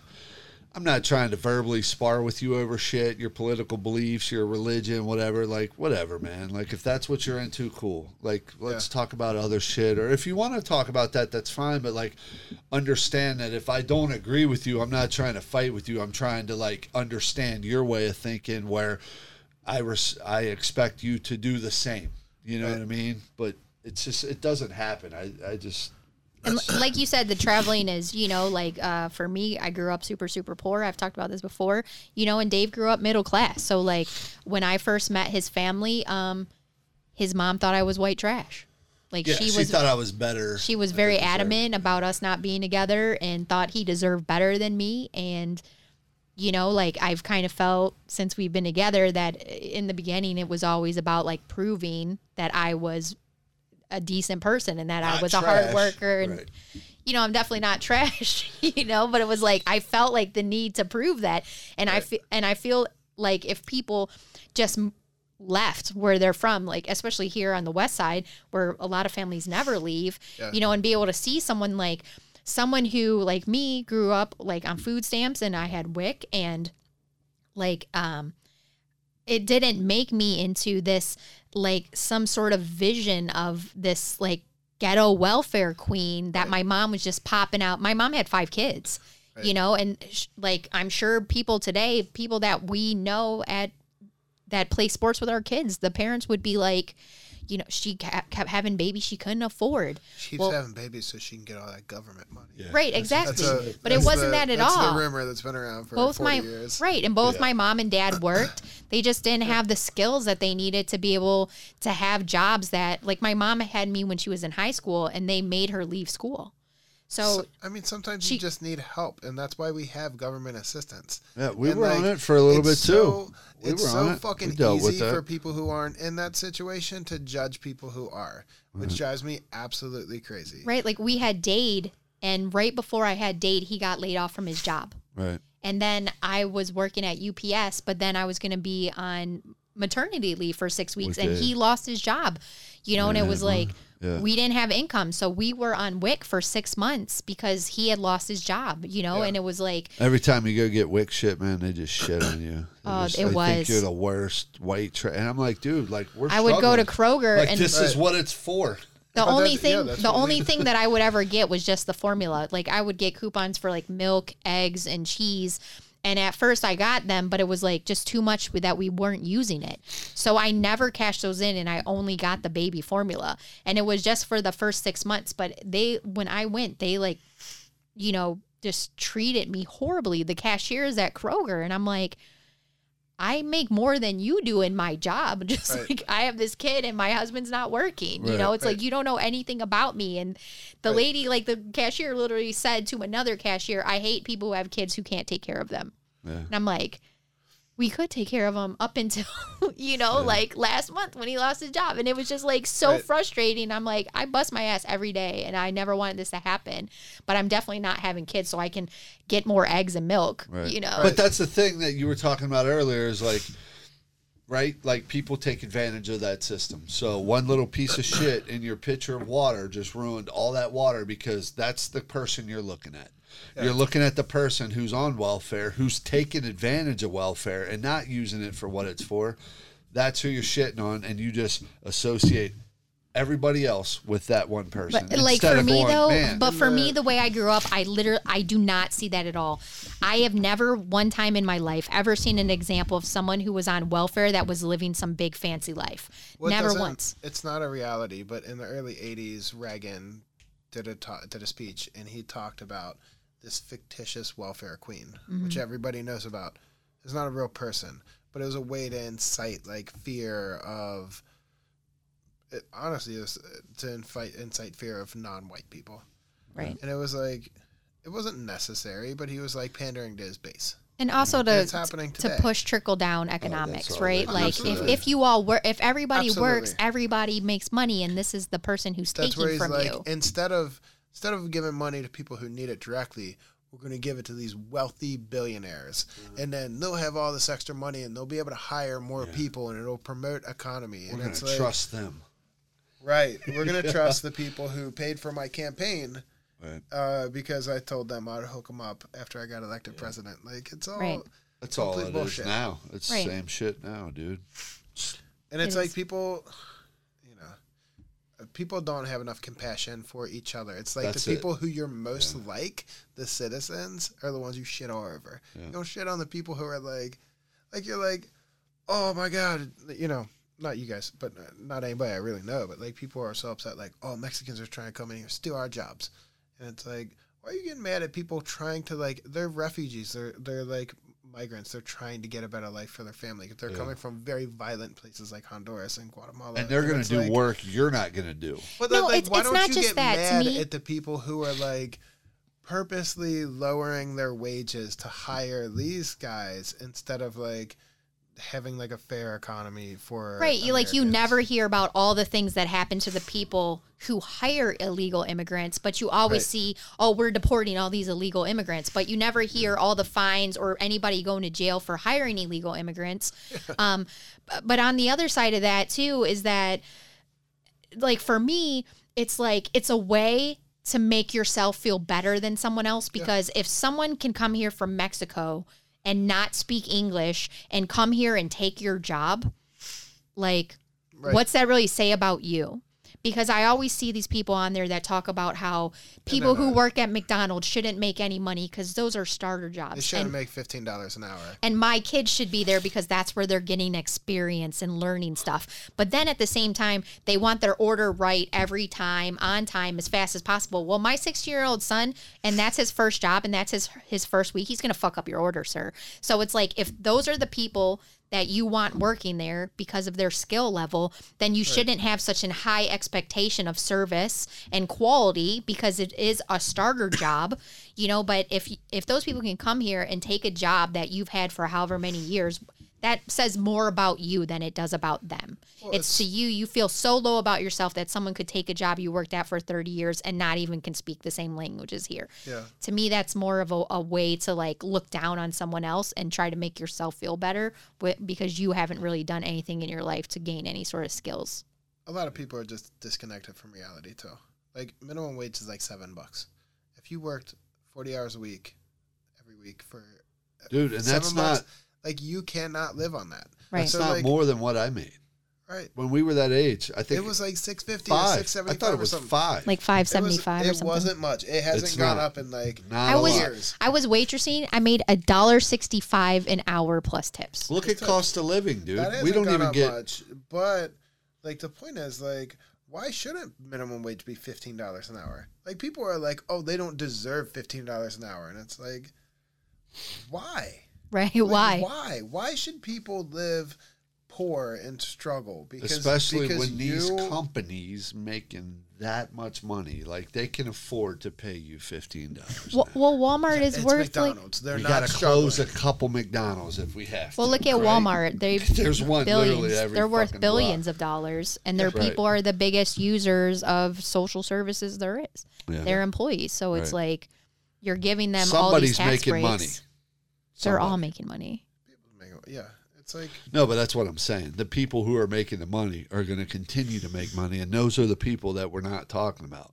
Those aren't the people that need the money. The people that need the Right. money should be, you know, your workers, your your bottom line people. You know, the Yeah. people who keep that afloat. But it's the guys up top, you know, who are sitting on their yacht or whatever. They're making the money, like Bezos, and you know. What a way to end it, friends. be compassionate. Yeah, Yeah. be compassionate. Uh, This, this all went from the 9/11 talk. We jumped into. well, it did 9/11 because then. that's all the stuff that went from it, and Yeah. you know, from our perspective, if you're being compassionate. Man, I appreciate you coming on. Where can people uh, hit you up? Uh, Where do you want people to hit you up? uh, the easiest place to see all my work is on Instagram. Uh-huh. Artist underscore Michael Hurst.